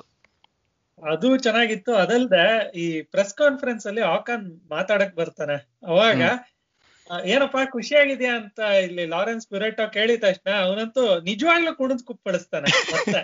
ಕರೆಕ್ಟ್ ಅದು ನಮ್ಗೆ ನಿಜವಾಗ್ಲೂ ಒಂಥರ ಖುಷಿ ಆಗತ್ತೆ ಈ ತರ ಯಾಕೆಂದ್ರೆ ನಾವು ಪ್ರತಿ ವಾರ ನೋಡ್ತಾ ಇರ್ತೀವಿ ಹ್ಯಾಮಿಲ್ಟನ್ ಗೆದ್ದಿರ್ತಾನೆ ಆದ್ರೂ ಬಂದು ಇವತ್ ನಾನ್ ಅನ್ಕೊಂಡಂಗ್ ಇರ್ಲಿಲ್ಲ ಅಂತ ಡೌ ಮಾಡೋದು ಇದೆಲ್ಲ ನೋಡ್ಬಿಟ್ಟು ನಮ್ಗೆ ಏನಪ್ಪಾ ಗೆದ್ದಿದಾನೆ ಆರಾಮಾಗಿ ಮನೆಗೆ ಹೋಗಿ ಖುಷಿಯಾಗಿ ಮಲ್ಗದ್ ಬಿಟ್ಟು ನಾನ್ ಅನ್ಕೊಂಡಂಗ್ ಇರ್ಲಿಲ್ಲ ಅಂತೆಲ್ಲ ಮಾತಾಡ್ತಾನೆ. ಮೂರ್ ನೋಡಿದ್ರೆ ಸೆಕೆಂಡ್ ಬಂದು ಕುಣಿದ್ ಕುಪ್ಪಡಿಸ್ತಾನೆ ಸೊ ಅದಕ್ಕೆ ನಾವು ಹೊಸ ಹೊಸ ವಿನ್ನರ್ ಗಳನ್ನ ನೋಡ್ತಾ ಇರ್ಬೇಕು. ಇಲ್ಲ ಅಂದ್ರೆ ಗೆಲುವಿಗೂ ಬೆಲೆ ಇರಲ್ಲ. ಹೌದು. ಸೊ ಒಟ್ನಲ್ಲಿ ಕೆಲವ್ರಿಗೆ ನಿರಾಸೆ, ಕೆಲವ್ರಿಗೆ ತುಂಬಾ ಖುಷಿ ತಂದಿತ್ತು ಸಕೇರ್ ಗ್ರ್ಯಾಂಡ್ ಪ್ರಿ ಅಂತ ಹೇಳಿದ್ರೆ ತಪ್ಪಾಗಲ್ಲ. ಜಾರ್ಜ್ ರಸಲ್ನವರು ಅದೇ ಪಾಯಿಂಟ್ಸ್ ಅಲ್ಲಿ ಫಿನಿಶ್ ಮಾಡ್ತಾರೆ. ತುಂಬಾ ಕಮ್ಮಿ ಅವಧಿಯ ಒಂದು ಲ್ಯಾಪ್ ಇದ್ರೂ ಕೂಡ ಸಕೀರ್ ಗ್ರ್ಯಾಂಡ್ ಪ್ರಿ, ಇದರಲ್ಲಿ ಮನರಂಜನೆಗೇನು ಕಮ್ಮಿ ಇರಲಿಲ್ಲ. ಎಂಬತ್ತೇಳು ಲ್ಯಾಪು ಕಡೆ ಹಂತದಲ್ಲಂತೂ ತುಂಬಾ ರೋಚಕವಾಗಿತ್ತು. ಹೌದು. ಒಂದ್ ಕಡೆ ಜನಕ್ಕೆ ಎಷ್ಟು ಬೇಜಾರಾಯ್ತು, ಜಾರ್ಜ್ ರಜಲ್ ಅವರು ಗೆಲ್ಲಿಲ್ಲ ಅಂತ ಅನ್ಕೊಂಡ್ರೆ, ಇನ್ನೊಂದ್ ಕಡೆ ಸರ್ಗಿಯೋ ಪೆರೆಸ್ ಅವ್ರು ಗೆದ್ದಿದ್ದು ಅಷ್ಟೇ ಖುಷಿಯಾಗಿದೆ ಅಂತಲೂ ಹೇಳ್ಬೋದು. ಹಾಗಾಗಿ ಯಾರ್ ಗೆದ್ರು, ಯಾರ್ ಸೋತ್ರು ಅನ್ನಕ್ಕಿಂತ ಈ ಸಲಿನೂ ನಾನು ಹೇಳ್ತೀನಿ ಫಾರ್ಮುಲಾ ಒನ್ ಗೆಲ್ತು ಇಲ್ಲಿ ಅಂತ. ಆಕ್ಚುಲಿ ಸರ್ಜೋ ಪೆರೇಸ್ ಬಗ್ಗೆ ಒಂದು ಮಾತು ನಾಪಕ ಬಂತು ನನಗೆ, ನೀನ್ ಹಿಂಗ್ ಹೇಳಿದಾಗ. ಕಳೆದ ರೇಸ್ನಲ್ಲಿ ಬಹ್ರೈನ್ ಗ್ರಾಂಡ್ ಪ್ರಿನಲ್ಲಿ ಅವರು ಪೋಡಿಯಂ ಸ್ಥಾನದಲ್ಲಿ ಓಡಿಸ್ತಿದ್ದಾಗ ಅವ್ರಿಗೆ ಬೆಂಕಿ ಹತ್ಕೊಂಡು ಎಂಜಿನ್ ಫೇಲ್ಯೂರ್ ಆಗ್ಬಿಟ್ಟು ರಿಟೈರ್ ಆಗ್ತಾರಲ್ಲ ಅವರು.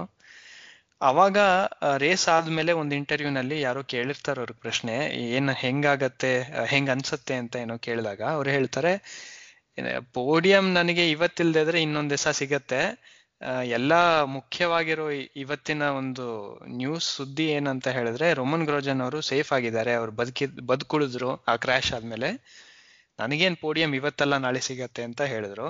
ಹಂಗ ಆ ಹೇಳಿದ್ದಂಗೆನೆ ಮುಂದಿನ ರೇಸ್ನಲ್ಲಿ ಪೋಡಿಯಂ ಅಷ್ಟೇ ಎಲ್ಲ ಒಂದು ಗೆಲುವು ಸಿಕ್ಕಿದೆ ಅವರಿಗೆ. ಇದು ಗಮನಿಸಬೇಕಾಗಿದ್ದಂತ ಮಾತು. ಹೌದು. ಆ ರೋಮನ್ ಗ್ರೋಶ್ಚನ್ ಅಂದಾಗ ನೆನಪಾಯ್ತು. ಈ ರೇಸ್ ಅಲ್ಲಿ ಅವರು ಹೇಳ್ತಾರಲ್ಲ ಇದೇ ನನ್ನ ಹಿಂದಿನ ರೇಸ್ ಅವರ ಕೊನೆ ರೇಸ್ ಅಂತ. ಹ್ಮ್. ಹಾಗಾಗಿ ಅಬುದಾಬಿಲ್ ಕೂಡ ಪಿಯೇಟ್ರೋ ಪಿಯೆಟ್ರೋ ಪಿಟ್ಟಿಪಾಲ್ಡಿ ಅವರ ಅವ್ರ ಜಾಗದಲ್ಲಿ ಕಾರ್ ಓಡಿಸ್ತಾರೆ. ಹ್ಮ್ ಹ್ಮ್ ಹ್ಮ್. ಹಾಗೆ ಇದು ನಾವು ನೋಡ್ಬೇಕಲ್ಲ ಪಿಯೆಟ್ರೋ ಫಿಟ್ಟಿಪಾಲ್ಡಿ ಇರ್ಬೋದು ಅಥವಾ ಜಾಕ್ ಏಟ್ಕಿನ್ ಇರ್ಬೋದು ಹೊಸದಾಗಿ ಫಾರ್ಮುಲಾ ಒನ್ ಮೊದಲನೇ ಸಲ ಫಾರ್ಮುಲಾ ಒನ್ ಕಾರ್ ಓಡಿಸ್ತಿದ್ರು ತುಂಬಾ ಚೆನ್ನಾಗಿ ಫಿನಿಶ್ ಮಾಡ್ತಾರ. ತಮ್ಮ ಟೀಮ್ ಮೇಟ್ ಗಳಿಂದ ತುಂಬಾ ಏನ್ ದೂರ ಉಳಿಯಲ್ಲ ಇಬ್ರುನು. Correct I think Jack Aitken ಅವರು ಫಿನಿಶ್ ಮಾಡ್ತಾರೆ. ನಿಕೋಲಸ್ ಲಟಿಫಿ ಅವರು ರಿಟೈರ್ ಆಗ್ತಾರೆ. ಸೊ ಕ್ಲಾಸಿಫಿಕೇಶನ್ ಅಲ್ಲಿ ಜಾಕ್ ಏಟ್ಕಿನ್ ಅವರು ಅವ್ರ ಟೀಮ್ಮೇಟ್ನ ಬೀಟ್ ಮಾಡ್ದಂಗೆ. ಆಮೇಲೆ ಫಿಟ್ಟಿಪಾಲ್ಡಿ ಅವರು ಹದಿನಾರನೇ ಸ್ಥಾನದಲ್ಲಿ ಫಿನಿಶ್ ಮಾಡ್ತಾರೆ ಅನ್ಸುತ್ತೆ. ಹ್ಮ್ ಹದಿನೇಳು ಅನ್ಸತ್ತೆ. ಹದಿನಾರು ಹದಿನೇಳು ಫಿಟ್ಟಿಪಾಲ್ಡಿ ತುಂಬಾ ಏನ್ ಗ್ಯಾಪ್ ಇಲ್ಲ. ಹದಿನೈದನೇ ಸ್ಥಾನದಲ್ಲಿರೋ ಮ್ಯಾಗ್ನಸ್ ಅನ್ಗೋ ನಾಲ್ಕೇ ಸೆಕೆಂಡ್ ವ್ಯತ್ಯಾಸ ಇದ್ದಿದ್ದು. ಹ್ಮ್ ಹ್ಮ್ ಹ್ಮ್. ಸೊ ಕರೆಕ್ಟ್ ಡೆಬ್ಯೂಟನ್ಸ್ ಚೆನ್ನಾಗಿ ಫಿನಿಶ್ ಮಾಡ್ತಾರೆ. ಸೊ ಗ್ರೋಜಾನ್ ಅವರು ಎರಡ್ ಸಾವಿರದ ಇಪ್ಪತ್ತರಲ್ಲಿ ಇನ್ಯಾವ ರೇಸ್ನಲ್ಲೂ ಭಾಗವಹಿಸಲ್ಲ. ತುಂಬಾ ಜನಕ್ಕೆ ಅದು ಒಂದು ಆಸೆ ಇತ್ತು. ಅವರು ಕ್ರ್ಯಾಶ್ ಆದ್ಮೇಲೆ ವಾಪಸ್ ಬಂದ್ಬಿಟ್ಟು ಅಬುಧಾಬಿನಲ್ಲಿ ಓಡಿಸ್ಬೇಕು ಅಂತ. ಬಟ್ ಹಾಗಾಗಲ್ಲ ಅಂತ ಗೊತ್ತಾಯ್ತು ನಮಗೆ. ಬಹುಶಃ ಹೋದ್ ರೇಸ್ ಅಲ್ಲಿ ಮಿಕ್ ಶೂಮಾಕರ್ ಅವ್ರು ಏನು ಒಳ್ಳೆ ಸುದ್ದಿ ಬಂತು. ಫಾರ್ಮುಲಾ ಒನ್ ರೇಸ್ ಓಡಿಸ್ತಾರೆ ಅಂತ. ಅದಲ್ದೆ ಈ ವಾರ ಫಾರ್ಮುಲಾ ಟೂ ಚಾಂಪಿಯನ್ ಆಗಿ ಹೊರ ಹೊಮ್ತಾರೆ ಮಿಕ್ ಮ್ಯಾಕರ್ ಅವರು. ಮೊದಲನೇ ಬಾರಿನ? ಹೌದು. ಅವ್ರು ಇದೇ ಎರಡನೇ ಸೀಸನ್ ಹೋದ್ ಸೀಸನ್ ಅಲ್ಲಿ ಅಷ್ಟು ಚೆನ್ನಾಗಿ ಪರ್ಫಾರ್ಮೆನ್ಸ್ ಕೊಟ್ಟಿರ್ಲಿಲ್ಲ ಅವರು. ಅಂದ್ರೆ ಹೊಸದಲ್ವಾ? ಕಾರ್ಗೆ ಮತ್ತೆ ಟೀಮ್ಗೆ ಹೊಂದಿಕೊಂಡು. ಈ ಸೀಸನ್ ಅಲ್ಲೂ ಅಷ್ಟೇ. ಈ ಸ್ಟಾರ್ಟಿಂಗ್ ಅಲ್ಲಿ ತುಂಬಾನೇ ಹಿಂದೆ ಇರ್ತಾರ ಅವರು ಆರು ಏಳನೇ ಸ್ಥಾನದಲ್ಲಿ. Second half of the season ತುಂಬಾ ಚೆನ್ನಾಗಿ ಪರ್ಫಾರ್ಮೆನ್ಸ್ ಕೊಟ್ಟು ಚಾಂಪಿಯನ್ ಆಗಿ ಹೊರ ಹೊಮ್ತಾರೆ ಸೊ ಹಾಗಾಗಿ ಅವರೊಂದು ಇಲ್ಲಿ ಟೀಕಾಕಾರರಿಗೆ ಒಂದು ಉತ್ತರ ಕೊಟ್ಟಿದ್ದಾರೆ. ನೋಡಪ್ಪ ನಾನು ಒಪ್ಪನ ಹೆಸರಿಟ್ಕೊಂಡ್ ಬರ್ತಿಲ್ಲ. ಶೂಮ್ಯಾಕರ್ ಅನ್ನೋ ಹೆಸರಿಂದ ನಾನ್ formula two champion formula two ಅಂದ್ರೆ ವೇ ಫಾರ್ ಫಾರ್ಮುಲಾ ಒನ್ ಅಂತ. ಸೊ ಇಲ್ಲಿ ಚಾಂಪಿಯನ್ ಆಗಿ ನಾನು ನನ್ನ ಸ್ವಂತ ಪರಿಶ್ರಮದಿಂದ ಫಾರ್ಮುಲಾ ಒನ್ಗೆ ಬರ್ತಾ ಇದೀನಿ ಅಂತ ಉತ್ತರ ಕೊಟ್ಟಿದ್ದಾರೆ ಟೀಕೆ ಮಾಡೋರ್ಗೆ ಹ್ಮ್. ಸೊ ಫಾರ್ಮುಲಾ ಟೂ ಸುದ್ದಿನಲ್ಲೇ ಇನ್ನೊಂದಷ್ಟು ಹೇಳಬೇಕು ಅಂತ ಹೇಳಿದ್ರೆ ಒಂದು ಭಾರತೀಯ ರೇಸಿಂಗ್ ಜಗತ್ತಿಗೆ ಒಂದು ಸಂತಸದ ಸುದ್ದಿ ಬಂತು ಈ ರೇಸ್ ವೀಕೆಂಡ್ ಹೌದು. ನಮ್ಮ ಜೆಹಾನ್ ದಾರುವಾಲ ಅವರು ರೇಸ್ ಗೆಲ್ತಾರೆ.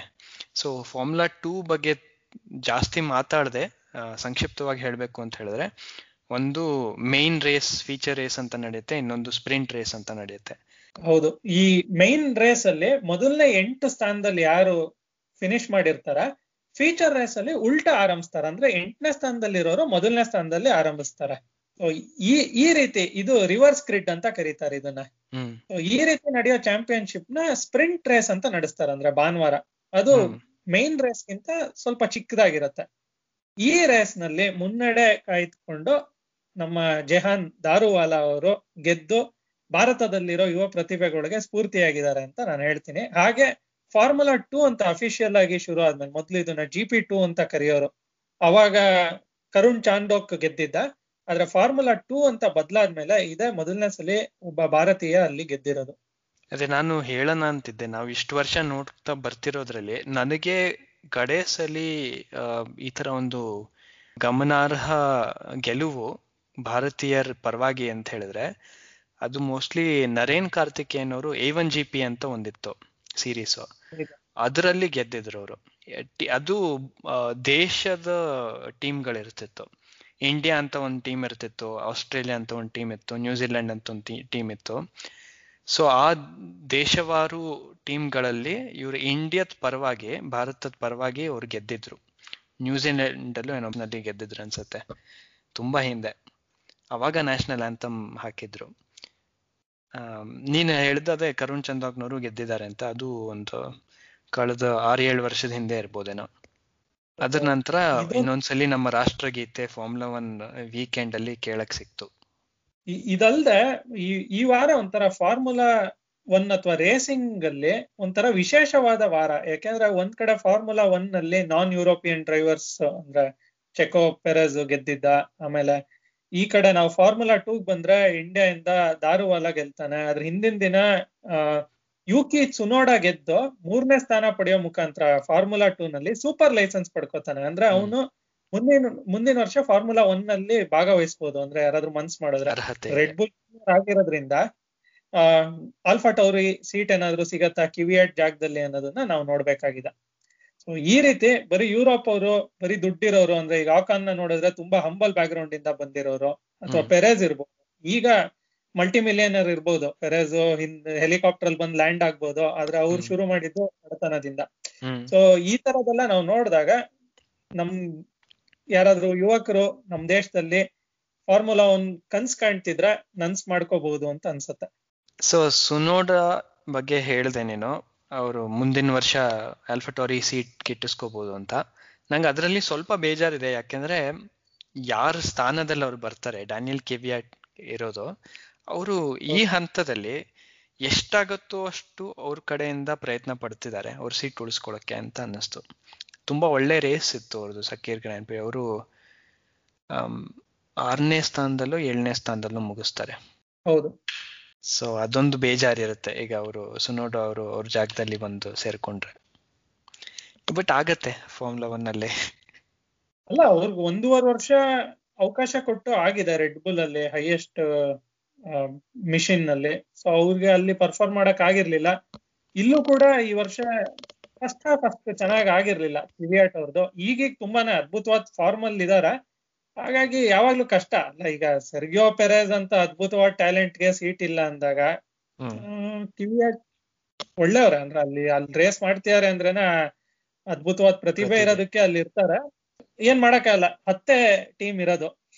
ಸೊ ಎಲ್ರು ಬೇಕು ಅಂದ್ರೆ ಕಷ್ಟ ಆಗುತ್ತೆ. ಸೊ ಇದರೊಂದಿಗೆ ನಾವು ಸಕೀರ್ ಗ್ರ್ಯಾಂಡ್ ಪ್ರಿ ಎಪಿಸೋಡ್ನ ಇಲ್ಲಿಗೆ ಮುಕ್ತಾಯ ಮಾಡೋ ಸಮಯ ಬಂದಿದೆ. ಮುಂದಿನ ರೇಸ್ ವೀಕೆಂಡ್ ಅಬುಧಾಬಿನಲ್ಲಿ ಅದು ಈ ಸೀಸನ್ನಿನ ಕಡೆಯ ಗ್ರ್ಯಾಂಡ್ ಪ್ರಿ ಸೊ ಆ ವಿಶೇಷ ರೇಸಿನ ಬಗ್ಗೆ ಎಪಿಸೋಡ್ನಲ್ಲಿ ಮತ್ತೆ ಭೇಟಿಯಾಗೋಣ ಅಂತ ಹೇಳ್ತಾ ನಮಸ್ಕಾರ. ಎಲ್ರಿಗೂ ನಮಸ್ಕಾರ. ಮುಂದಿನ ಸಂಚಿಕೆಯಲ್ಲಿ ಸಿಗೋಣ.